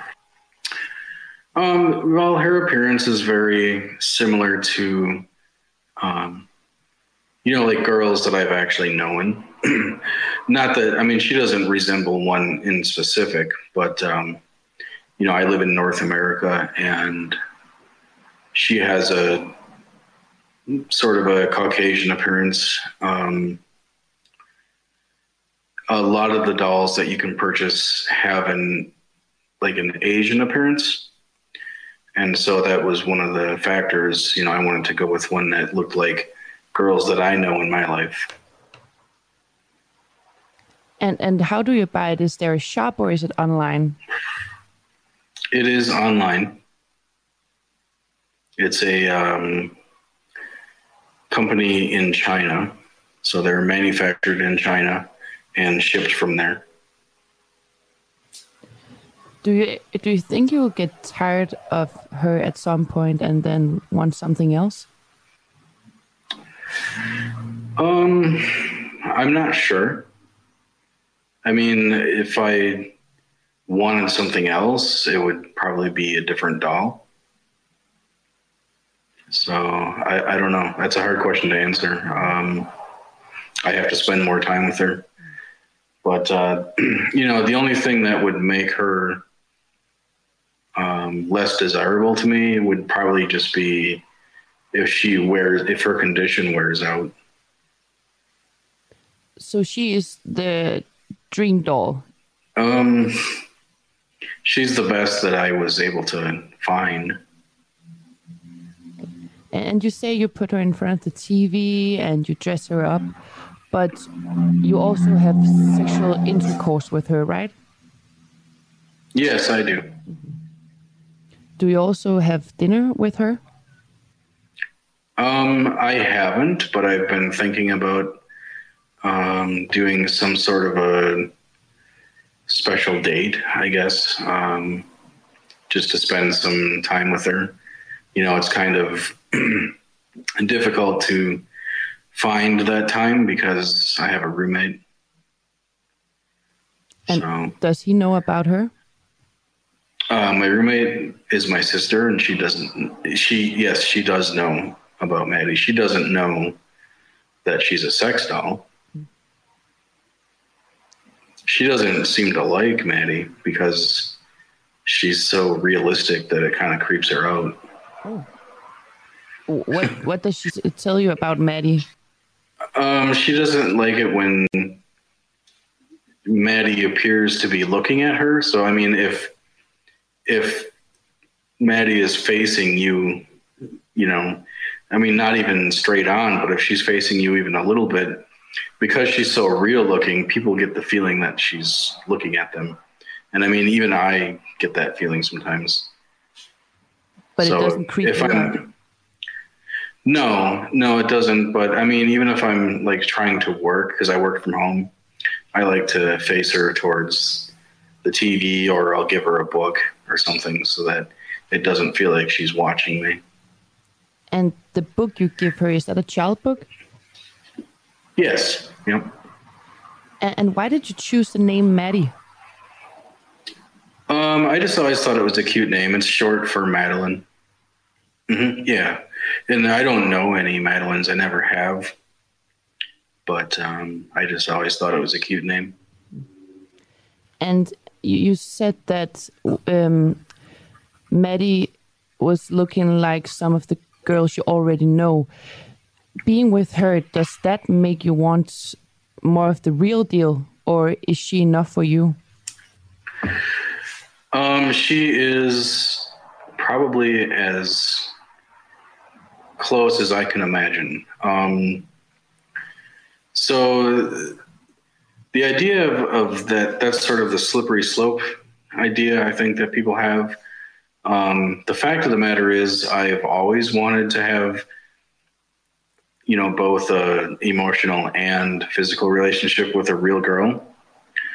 Um, so Maddie does not increase my desire for that. If anything, she satisfy, satisfies it. Um, you know, because one thing that I've noticed, like after having sex with her, um, I I feel completely satisfied. Like I don't, I'm no longer thinking about, I'm no no longer having sexual thoughts or, um, you know, wishing I had a girl in my life. So, so when you're having sexual intercourse with Maddie, are you thinking about uh, other girls in her age, or are you only focusing on Maddie? I am uh, only focusing on her, which I, I mean, it surprised even me, to be honest. I guess how um, real it seems. And your emotional bond with her, if you don't see her in a day, will you miss her then? Um, I don't think so, but that's, I mean, because I see her pretty much every day, regardless. So, I mean, she lives mainly in my bedroom with me. I um, don't take her out too often, just out of consideration for my sister. You say too often. Do you sometimes take her outside or anything? hmm Um, well, into the rest of my apartment. Um, I don't take her outside of the apartment because while she is legal where I live, um, I don't know how people are going to respond to seeing her, and I don't want, you know, anyone making reports about me because they're afraid that uh, anything else is going on. Do, do your neighbor knows that you're a pedophile? My neighbors, no. You're a virtuous pedophile, but have you ever done anything to any children? No, I have not. So, would you say that Maddie is reducing your sex drive? Uh, yeah, I would definitely say that. And and what would be the consequence if you didn't have her? Um, I mean, it would just be a lower quality of life for me. But but how do you? I mean, how do you control it? Your your uh, what do you say? Your uh, desire for for these girls. How do you control it? I mean, you told me that you only got Maddie uh, a month ago. So if you You're didn't have right. her,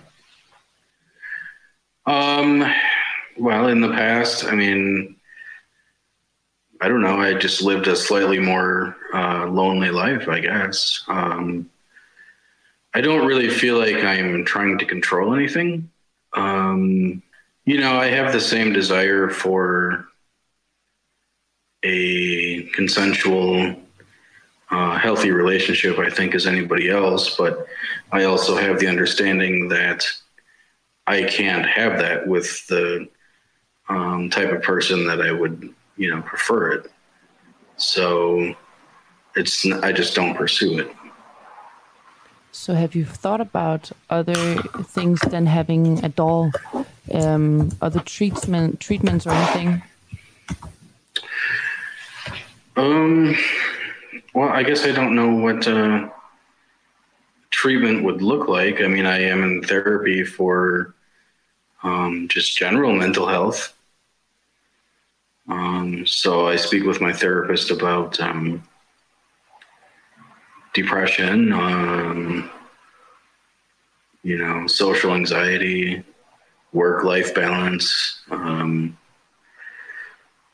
you know, she will give me some guidelines on boundaries, um, but I've never really felt like um, I was in danger of uh, doing anything that would be over a boundary. And when did you first notice that you were attracted to children? Um, I guess when I was a child myself, I mean, when I was five or six, um, I really, I strongly preferred the company of girls that were in my, that were my peers. Um, I experienced sexual arousal with them. Um, I had probably a higher than average uh, amount of sexual encounters with my peers, um, you know, before puberty. When did you have your first sexual experience? Um, I, I would say about five years old. And that And was with a girl of the same age. A girl who was six, she was one year older than me. And was it a full sexual intercourse? No, it was not. It was um, experimentation mainly. Then you grew older. And did, did you notice it through your teen years? And I mean, how did it affect you in the early years to be aware of your uh, that your sexual orientation was maybe a little bit different from your peers? Well, you know, I didn't really notice it or think about it too much um, throughout my teen years. I mean, I knew that. Um, well, so like when I was approaching puberty and and then you know be, being post puberty, um, I sort of lamented um, the fact that my peers were no longer sexually attractive to me you know, I can remember uh, one girl that I had regular sexual encounters with, um, you know, letting me know that she was starting to grow hair and and grow breasts, and um, I was upset about it. Um, I didn't like that. Um, and then I, I guess, sort of socially, I mean, it's sort of unspoken, but everybody knows that uh, when you're a certain age, um, that you're not supposed to have sexual contact with, uh, you know, prepubescent children. Um, so I, I guess I just naturally um, stayed away from that.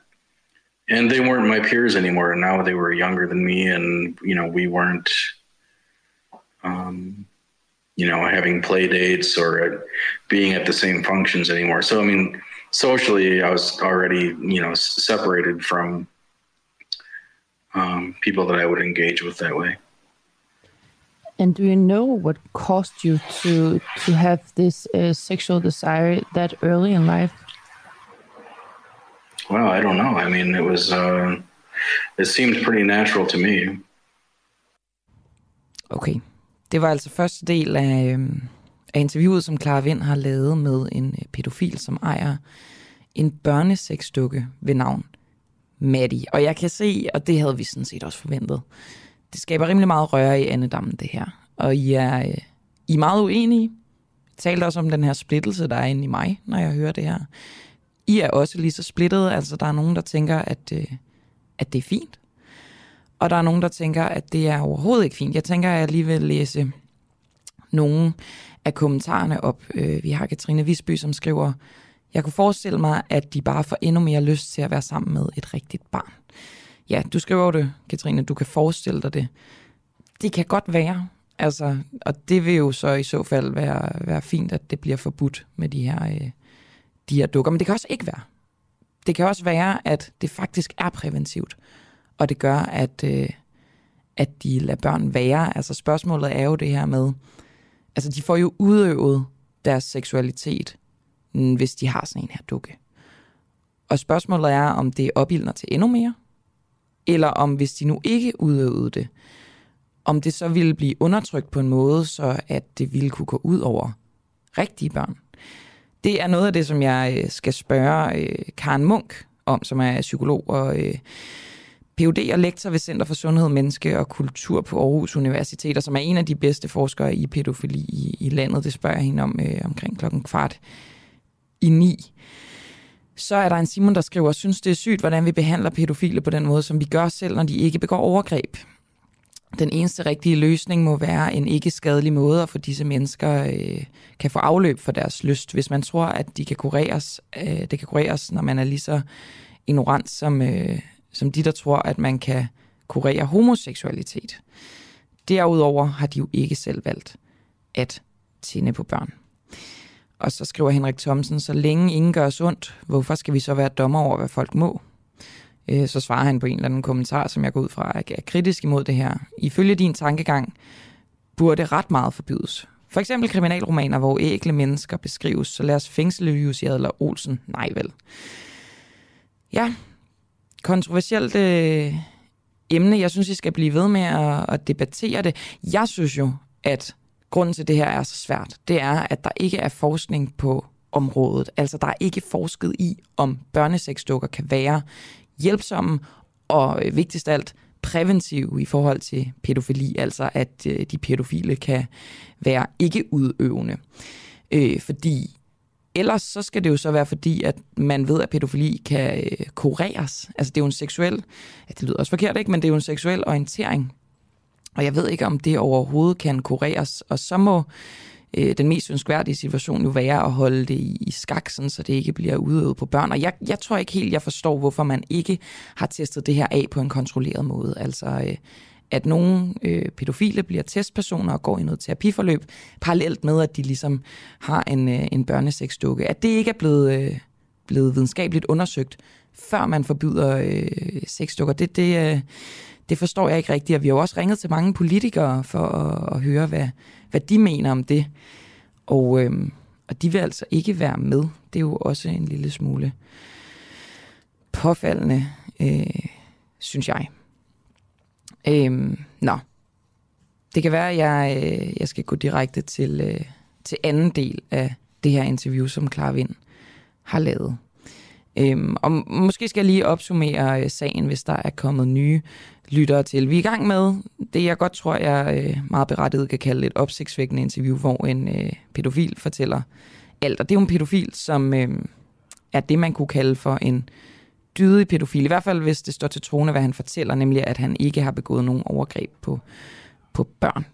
Og det er altså også en, der øh, tager afstand fra seksuelle krænkelser af børn.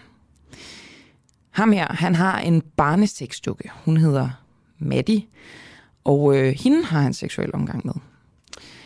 Øhm, og vi har jo så lige hørt manden beskrive dukken og fortælle, hvordan hun øh, tilfredsstiller hans lyster. Og det er jo også meget intenst at høre på, hvordan han klæder hende på og, øh, og så videre. Øhm, også det her med øh, hans søster, som, som han bor hos, som jo ikke ved, at, øh, at han er pædofil, men som godt ved, at han har den her dukke, og som måske bare tror, at han er lidt, øh, lidt speciel. Altså, øh, hun er så lidt bange for, for dukken. Øh, altså, der sidder en barnedukke i hendes hus. Det kan man måske godt forstå kan være sådan lidt, øh, lidt specielt i hvert fald. Og jeg skal lige huske at sige, at manden her, han er, han er anonym, han, men han bor altså i et land, hvor sexdukker, de er øh, tilladte, modsat i Danmark, hvor de er blevet, blevet forbudt. Og vi har tidligere her på Den Uafhængige bragt interviews med, med fagpersoner, som fortæller det her om, som jeg også var inde på før, at der ikke er noget videnskabeligt bevis på, at der er en øget risiko for overgreb mod børn, hvis øh, pædofile ejer en sexdukke. Øhm, men det er så alligevel blevet forbudt i Danmark. Det kan jo give øh, op til et års fængsel at have en øh, barnesexdukke her i landet. Nå, nu, øh, nu vil jeg spille anden del af interviewet. Og øh, der går øh, Clara Vind lidt tættere på denne her pædofile mand. Og forsøger at finde svar på, hvordan han blev, øh, blev pædofil. Øh, hvad der tiltrækker ham, og hvordan hans liv har været, været påvirket. I øvrigt kunne jeg godt tænke mig også at høre jer. Synes I, det her er, bør kategoriseres som en, en sygdom? Eller er det en seksuel orientering, som altså, overhovedet ikke passer eller øh, har nogen gang på jord i vores samfund? Hvad, hvad, hvad, hvad ser I pædofili som? Nå, Men øh, vi skal altså høre, hvordan, øh, hvordan det er at leve som, øh, som pædofil.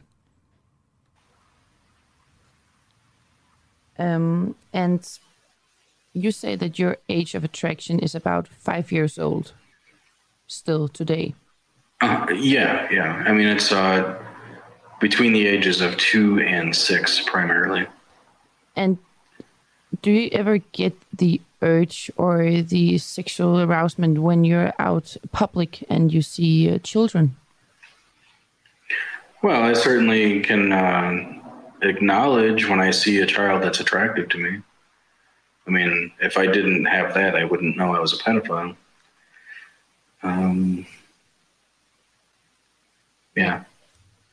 What is it about the the children that um, that you find attractive? Is it the child's soul or is it the appearance? Well, it's definitely it's both. Um, I I don't know. It's I guess you could ask um, anyone why they're attracted to who they are. I mean, I can only tell you things about them I find attractive. I can't tell you why. And what what do you find attractive about them? Um, I mean, uh, girls in that age range, I mean, pretty much everything. I mean, I love um, their personalities. Um, I enjoy talking to them. I, I like the sound of their voice. Um, you know, their their facial features. Um, I guess there's sort of like a really strong correlation between cuteness and attractiveness. Um, it's like they're one and the same with girls in that age range. I mean, with other things, I mean, you know, bunnies or cats or whatever, like, yeah, I can acknowledge they're cute. Uh, there's cuteness and it's not attractive. But when it's a girl between the ages of two and six and she's excessively cute, I also find her excessively attractive. Uh, I don't know why, but I mean, that's why, you know, I do things like put, you know, I tie Maddie's hair with ribbons and I put, um, you know, like plastic jewelry on her and stuff like that because the cuteness adds to the attractiveness. If I see someone I find attractive on the street, you know, um, sometimes I can walk over to them to get their number or um, I want to be in contact with them. Have you been in a situation where you saw a child and you uh, could all, almost feel that you were heading toward them? Oh yeah, definitely. Um, I have a very strong. Yeah, it feels magnetic, kind of. Um, you know, I'll, I'll, do things like smile and say hi. Um, if it's like a, a social gathering, like a wedding or something, I might ask them about uh, school or parents and you know just hold a sort of like an age appropriate conversation and you're never afraid that you're overstepping a line or how do you cope with it so you won't um well i don't you know i mean i wouldn't uh i guess put my hands on them or um you know take them into a isolated area to be alone. You know i, I don't know. Um, i guess i try i just i just uh, do what seems to be socially appropriate so it's also the company do do you also have a childish uh, soul you know you're saying you, you the things you ask them about and the things you talk to them about uh, it sounds a little bit like you are also um, did you also have a childish soul uh, maybe, yeah. I don't know. Like, I guess I can really. It's very easy for me to, I guess, remember being a child myself. Um, and yeah, I mean, I sort of, you know, when I ask them those questions and and get their answers and think about it, I'm seeing it through um, my memory of being that age. you know, I remember one time I had given a child um, a kite, and, and you, you know what a kite is, right? Mm-hmm. Yeah, sorry, I didn't. I just said with the language, but um, at any rate, I had given her a kite, and it was shortly after her sixth birthday, and we were flying the kite together, and um, she, it was we were getting the kites uh, really high. I mean, so they were almost a speck. You know, you could almost not even see them anymore. And um, she said something to the effect that it was scary, and I and I thought about it, and I said, "Is that because you?" Because it feels like you're out there with the kite that high. And she said, yeah, exactly. And um, I think that came from just my sort of remembering of how things like that looked to you when you were a child. So, do you prefer to have uh, the company of children instead of uh, people in your age? Yeah, I would like that. Yeah. Um, it's not something that I get to have, but sure, I would like it. It just sounds like that you find their company more playful. If that sure, I mean, yeah, I mean, I like the way that they, um, I guess, the way that they see things and think about things. Do you have like an age where you draw the line of finding them attractive? Um, well, I mean, I don't, uh, I don't choose, I guess, where I say this is an attractive person or not. You know, I mean, that's just, it, it just is. So for me, um, you know, I'm not attracted to babies. Um, I know some people who are, and I don't judge them for that. Um, I am not a, so I'm, I, I physically, I find girls up to, you know, roughly the age of 11 to be attractive. Um, but between the ages of seven and 11, roughly, you know, I, I don't feel that same emotional attraction.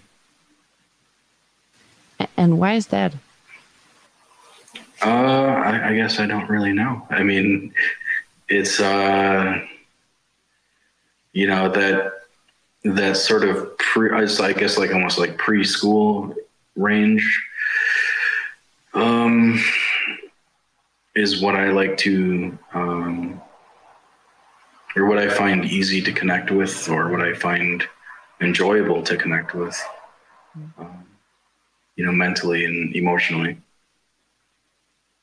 There's a lot of people, and I think almost society in general, who have strong feelings about pedophiles and think that it's wrong.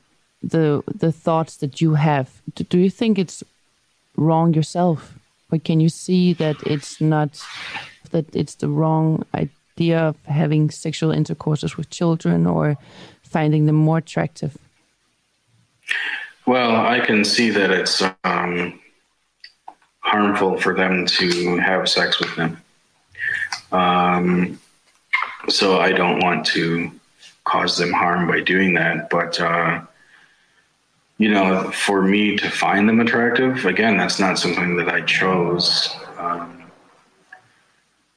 I can't, I can't will it to go away. Um, as far as I know, there's nothing I can do that would make it go away. So I can't say that I think it's wrong. I mean, I understand that it's um, not ideal, but uh, it's what it's the. I guess it's what I've been dealt in life, so I have to to do the best I can with it.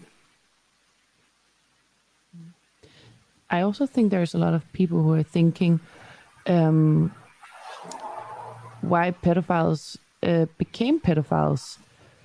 And, and I mean, in your experiences and with the the other pedophiles that you're talking with, what is your experience that make people have these um, this I don't know, would you call it a sexual orientation? Yeah, I would call it a sexual orientation, and I know not many people would agree with me on that. Um,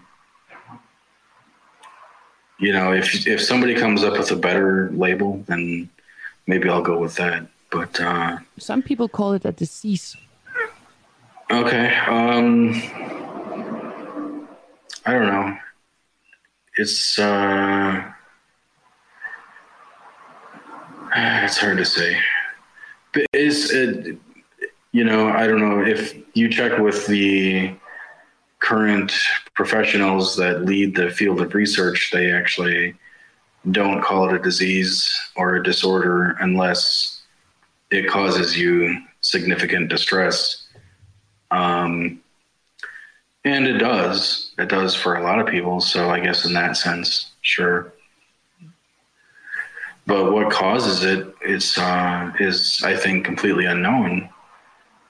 Um, there are some, uh, you know, there are some pedophiles I know that were abused when they were children, and I and I can believe that that uh, could be a cause, but it's adults.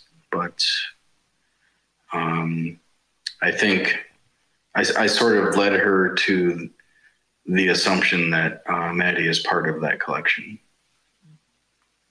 And and how does your sexual orientation limit you in your everyday life?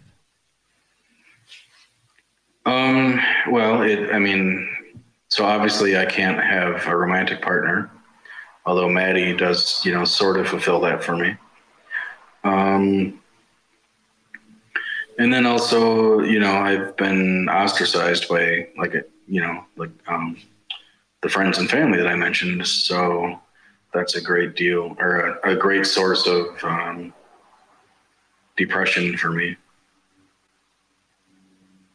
And, and well, and then also there's frustration that I can't speak about um,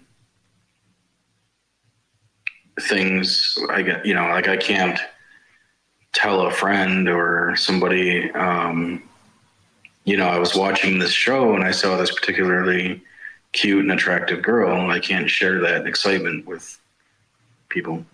Have Have you ever been suicidal because of your sexual orientation? Oh yes, yeah, definitely. Would you? I am not anymore, but I was. Do you think when when you see pedophiles in movies and in, do you think they're shown the wrong way? That we get a completely um, wrong picture of what a pedophile is. Well, I think in movies you're seeing um, only one type of pedophile. So, so the idea of what a pedophile is gets sort of conflated with, um, you know, only one kind, one kind of person. So what you see a lot of times is, I mean, if it's not a sympathetic portrayal, what you're seeing is somebody who's um, maybe a sexual addict uh, or a psychopath.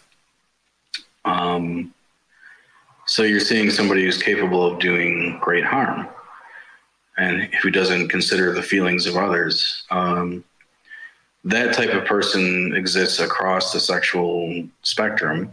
You know, they could be straight, uh, they could be homosexual, or anything in between. And so, what they, or I guess, you know, who their victims are may depend on their sexual attraction, but that's but their sexual attraction doesn't inform their criminal um, predilection. Do you understand that, or do you? Can, can you see why people ostracize you? Um, yeah, I can understand why they would think that, um, because they don't, you know, because of those portrayals, they don't know that, um, you know, myself and people like me are in every respect, um, a normal, you know, caring human with regular emotions uh, who has no intent on harming anybody.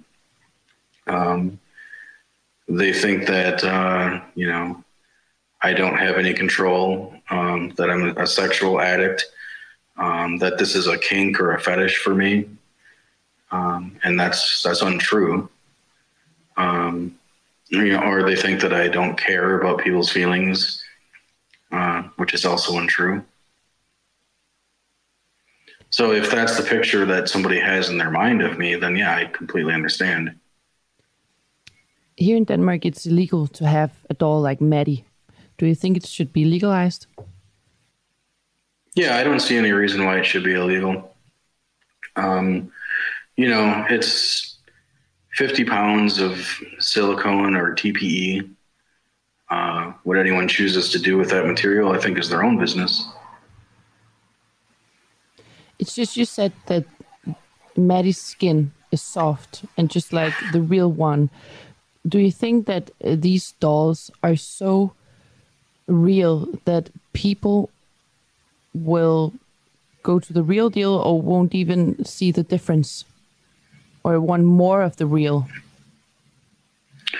Uh, again, um, for me, Maddie does not increase my desire for the real thing.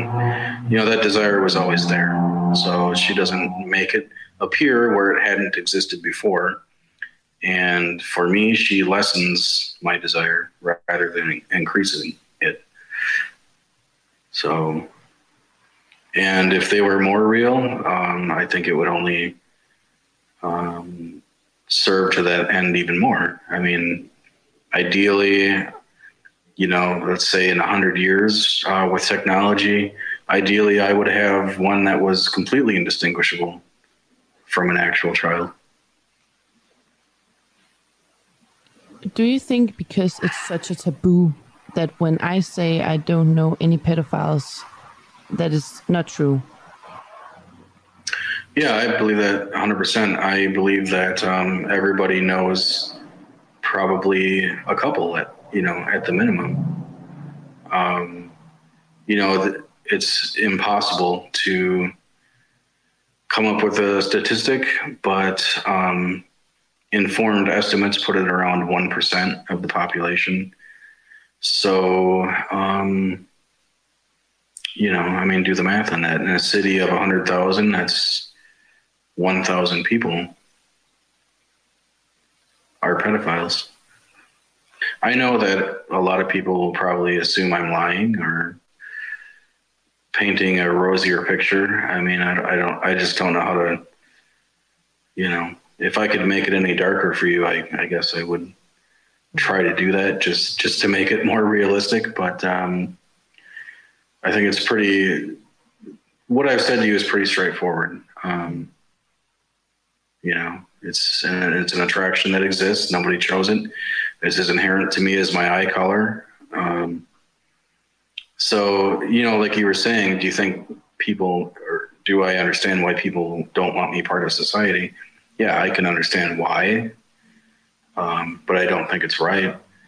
Um, because to me, it would be the same as saying I shouldn't be part of society because my eyes are blue. Um, and we've seen that in history, you know. I mean, we've had um, some horrible uh, genocide attempts throughout history. So I think that's um, just as bad. Um, there's one thing I, I, wanted to address because I know when pedophiles are um, allowed the opportunity to speak like this, I, a, a criticism I see a lot of times is that we're not giving any empathy to victims. So um, First of all, I want to say I don't have any victims. Um, the friends that I have that are pedophiles as well, which I've met all online through virtuous pedophiles, um, to my knowledge, they don't have any victims. So I, I can't empathize with victims that I don't have or know. Um, I do know that there are a lot of victims. Um, you know, there's I, in America, it's uh, roughly one in four girls are sexually abused um, before they reach the age of 18. And that is, I mean, a staggering statistic. I mean, it's, it's rampant. Um, and I feel awful about that. I mean, one thing when I think about girls and women in general, I get depressed because I realize, you know, because there are pedophiles, that women have to deal with men um, making them uncomfortable with their looks and with touches and their behavior. That's something that women have to deal with from, I mean, literally from birth. And uh, that really, really um, weighs on my heart.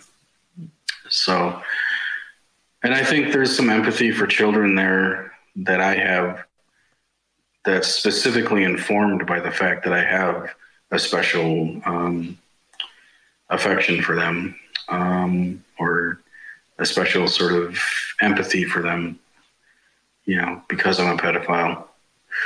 But um, at, at any rate, you know, there are so many victims, and, and a lot of them are male too. I think it's one in five males um, that's sexually abused before 18.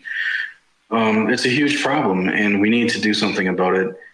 And what we've been doing um, by ostracizing pedophiles um, has not worked. I mean, we can clearly see that. So it's time to try a different approach. And I think by opening up this dialogue um, and treating everybody, including pedophiles, um, as humans, not you know turning them into monsters or aliens in our minds. Um, I think this is a better approach. Der er stadig voldsom øh, uenighed om det her inde øh, på Facebook, blandt andet i, i tråden derinde, hvor vi livestreamer. Jeg kan lige sige, at det her var et øh, interview, som vores journalist Clara Vind har lavet med en, øh, en øh, mand i 40'erne, som er øh, pædofil, ikke udøvende øh, ifølge ham selv, og som har en øh, børneseksdukke, der hedder Maddie. Og øh, ja, I er meget uenige derinde. En ting, som jeg tror, at alle er enige om, mig selv inklusiv, det er, at børn må aldrig blive udsat for nogen former for seksuelle krænkelser. Men hvordan det kan undgås, det er jo nok der, at vandene begynder at, at skille sig. Jeg læser lige nogle øh, beskeder højt, blandt andet en, øh, et godt spørgsmål fra øh, Helle Bilman øh, Groen, som spørger, hvorfor kritisk morgenradio ender i et interview med en pædofil amerikaner. Det vil jeg gerne forsøge at svare på. Altså, som jeg ser det, så er det, fordi vi er kritiske over for, at politikerne og, og samfundet ikke arbejder for at aftabuisere det her, for at kunne undersøge det og komme det til livs og sikre, at børn ikke bliver udsat for, øh, for overgreb. Altså det, jeg tænker, at, at viden og øh, forskning og, og det, den slags må, må ligge til grund for, at vi kan komme det til liv så godt som muligt. Og det er derfor, jeg synes, det er vigtigt. Også fordi, at der er ikke nogen politikere, der vil snakke med os om det her med, at dukker, børnesexdukker er blevet gjort ulovlige i Danmark, som jo beror sig på et ikke-videnskabeligt grundlag. Vi ved simpelthen ikke, om det kan fungere præventivt. Så derfor synes jeg, det er, det er rigtig vigtigt. Og måske kan vi komme lidt tættere på det med min, øh, min næste kilde. Jeg læser lige et par sms'er øh, højt, øh, eller beskeder. En fra Malene Lytken, som siger, jeg synes faktisk, manden håndterer sin syge seksuelle orientering virkelig flot. Og hvis det hjælper ham at have en dukke, er det trist, at det skal være ulovligt. Men det kan jo også være, fordi at han trods alt er et godt menneske. Så siger Katrine Visby, at hun ser det som en psykisk afvielse. Vi udvikler vores seksualitet i puberteten, og at det er en voksen, der er tiltrukket af et øh, barn, viser nogle helt andre ulige parametre. Øhm, og så er der en, der skriver, at det er meget ubehageligt, at dukken hedder Maddie. Og det er jo nok med henvisning til, at, øh, at det er en Madeline McCain-dukke. Øhm, Karen Munk, du er psykolog, Ph.D. og lektor ved øh, Center for Sundhed, øh, Menneske og Kultur på Aarhus Universitet og har, har forsket i pædofili. Du har hørt interviewet øh, med ham her manden, den 40-årige, eller manden i 40'erne. Hvad beder du særligt mærke i, og godmorgen til dig? Godmorgen. Jamen, øh, det var interessant at høre ham øh, fortælle om, om øh, sit forhold øh, til den her dukke, og om, øh, øh, ja, altså også, også hans ensomhed. Men, men også den der, hvad, hvad dukken betyder for ham, og hvad øh, og hvordan den hjælper ham til at øh, øh, holde sig i skabet, om man så må sige. Øh, og, øh, og undgå øh, øh, overgreb på, på levende børn. Øh, og der var mange, der var mange interessante ting, øh, synes jeg, i, i samtalen. Øh, han siger blandt andet, at han bliver, han bliver spurgt om, hvornår han sådan, øh, øh, hans seksualitet vågnede. Og så siger han i femårsalderen. Og, øh, og der, der vil jeg godt lige øh, øh, komme med en advarsel, fordi det er fuldstændig normalt. Ja, det var at, faktisk også min tanke. Ja, altså det, og, og, og det her, det bør ikke forlede til, at man nu i børnehaverne begynder at, at, at kigge efter øh, pædofile børn. Nej. Øh, det Nej, jeg har selv arbejdet i en børnehave. De er jo sådan lidt, de, de Ja, gør jo forskellige det er- ting, det kan er man sige. Det allerede. virker, virker ret normalt. Det er de allerede. Men og han det sagde, er jo også, altså, han sagde jo også, Karen, undskyld, jeg afbryder dig, øh, det er meget godt at få gjort det klart, at det er normalt, men han, så vidt jeg husker, så siger han, at, det er sådan en, at han var øh, over, altså det var på et, øh, på et andet niveau end normalen. Ja, Kan man det, sige øh, det? Det, det, altså, det, det tror jeg er forskelligt, okay. øh, må jeg sige. Hvor, hvor øh, jeg har også været barn engang, og, øh, og det er simpelthen forskelligt, okay. hvor, hvor, hvor pågående øh, børn er omkring det her, øh, uden at de udvikler øh, øh, pædofili. Okay. Ja. Hvad tænker du, fordi øh, øhm, altså, vi har, vi kan godt vende tilbage til, om du har bidt fat i nogle flere ting i interviewet, men jeg kunne godt tænke mig, for mig er det ret vigtigt at høre om det her med, at der ikke foreligger rigtig nogen forskning i, hvorvidt sådan en her børnesexdukke kunne være præventiv. Er det også noget, der frustrerer dig? Øh, ja, altså det er det, fordi man ved det faktisk ikke. Og øh, øh, nu er det her en case, øh, og man siger jo øh, generelt, man siger jo i, i videnskaberne, at man kan ikke generalisere fra en case det det. Til, til, til hele populationen af, af nu her pædofile. Men jeg vil sige, at øh, den måde, han forklarer sig på, kombineret med, at det faktisk i den grad er tabuiseret og forbudt at, at, at nærme sig børn og have seksuelle tanker om børn. Øhm, øhm, det, det, jeg synes, det sandsynliggør i høj grad, at det hjælper. Og det er jo heller ikke, det er jo heller ikke alle lande, øh, der bare siger, at vi forbyder det. Og, og, og, Det er lovligt der, hvor han kommer fra, for eksempel. det er lovligt, øh, hvor han kommer fra. Det er også lovligt i Tyskland. Øh, Bundestag, de tog sagen op, øh, da øh, forhandlingerne kørte i Danmark øh, om at øh, forbyde det. Og i Bundestag, øh, der øh, lod man sagen falde øh, med den begrundelse, at man jo ikke ved, om det hjælper, eller det gør det modsatte. Eller måske øh, begge dele. Men det er jo helt jeg. vildt. Altså, hvordan kan det være, at man ikke har undersøgt det? Er det fordi, det er så tabuiseret, at det er for svært at finde øh, personer det er, til sådan en det er undersøgelse? simpelthen, ja, det er simpelthen, øh, tror, det, det, det, for, det, det er i forvejen øh, en vanskelig ting at undersøge. Øh, og, øh, og så er det så øh, tabuiseret også. Øh, og det gør, at der er jo ikke øh, sådan en fonde, der står i kø for at få det her undersøgt, vel? Nej. Øhm, Men det, nej. og, og ved du hvad, det synes jeg jo faktisk er lidt underligt. Fordi det burde de i virkeligheden. Men jeg tror, der er er bare- mange, der nok vil, øhm, vil være enige i, at det nærmest, altså det at begå seksuelle overgreb på børn, det nærmest er værre end at begå mor. Ja, Det, ja, det er jo ikke, fordi jamen- vi skal sidde og vurdere det, men sådan, at, at det ligger sig som noget af de værste forbrydelser, man overhovedet kan begå. Så man burde jo stå i kø for at undersøge, hvordan øh, vi kan undgå, at det sker.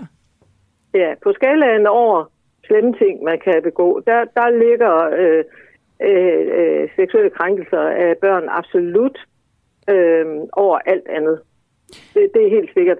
Men det betyder også, at der er ikke øh, ingen fonde. Fonde skal gerne, hvad skal man sige, øh, profilere sig med, at de gør nogle gode ting. Og lige snart der står noget med øh, pædofili, øh, øh, så, øh, så er man snavset til, kan man sige, med, med øh, symbolsk snavs.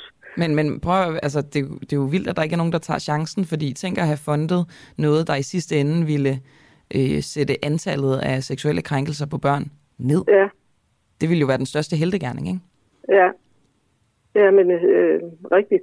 Øh, men øh, Men øh, kan man ikke, f- kan man ikke blive i princippet øh, få penge af staten? jo, det kan man, og det har jeg jo øh, fået for eksempel. Okay. fra de frie forskningsråd. Men du har ikke fået nok til at kunne lave en, øh, en, en undersøgelse af, af Jamen- børnesexdukker? Jamen, det har ikke, det har ikke været mit fokus. Okay. Det har ikke været mit fokus. Altså, der er jo rigtig meget, man kan undersøge her.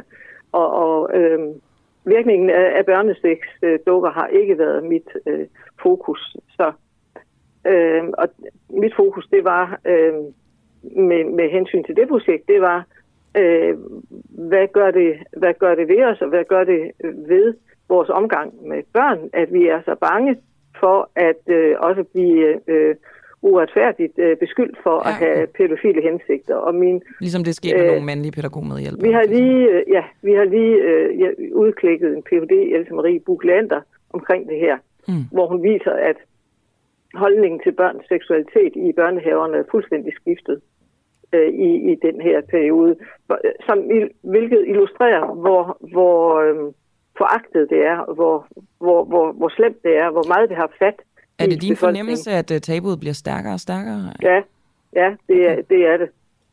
Okay. At det. Det er i hvert fald ikke sådan, at det bliver, at det bliver mildere, øh, bliver mildnet. Vil du kategorisere det her? Fordi det, det, jeg ved ikke helt, hvordan jeg skal beskrive det. Er det en, altså, skal man beskrive det som øh, en sygdom? Eller en seksuel orientering? Eller en seksuel afvielse? Eller hvordan, øh, hvordan skal man beskrive Jamen, pædofili? Det, øh, det er en seksuel orientering. Det er okay. slet ikke tvivl om.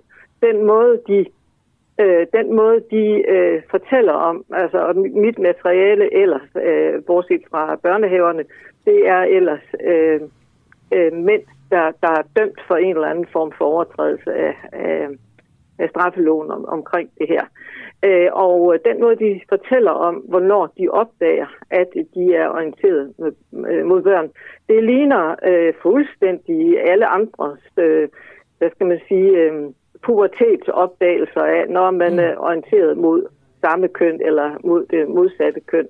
Den, den, øh, øh, det er en orientering, der har fuldstændig samme lighed øh, med, øh, med alle andre orienteringer, som man forstår som øh, normale, kan man sige. Og man aner ikke, hvor det kommer fra.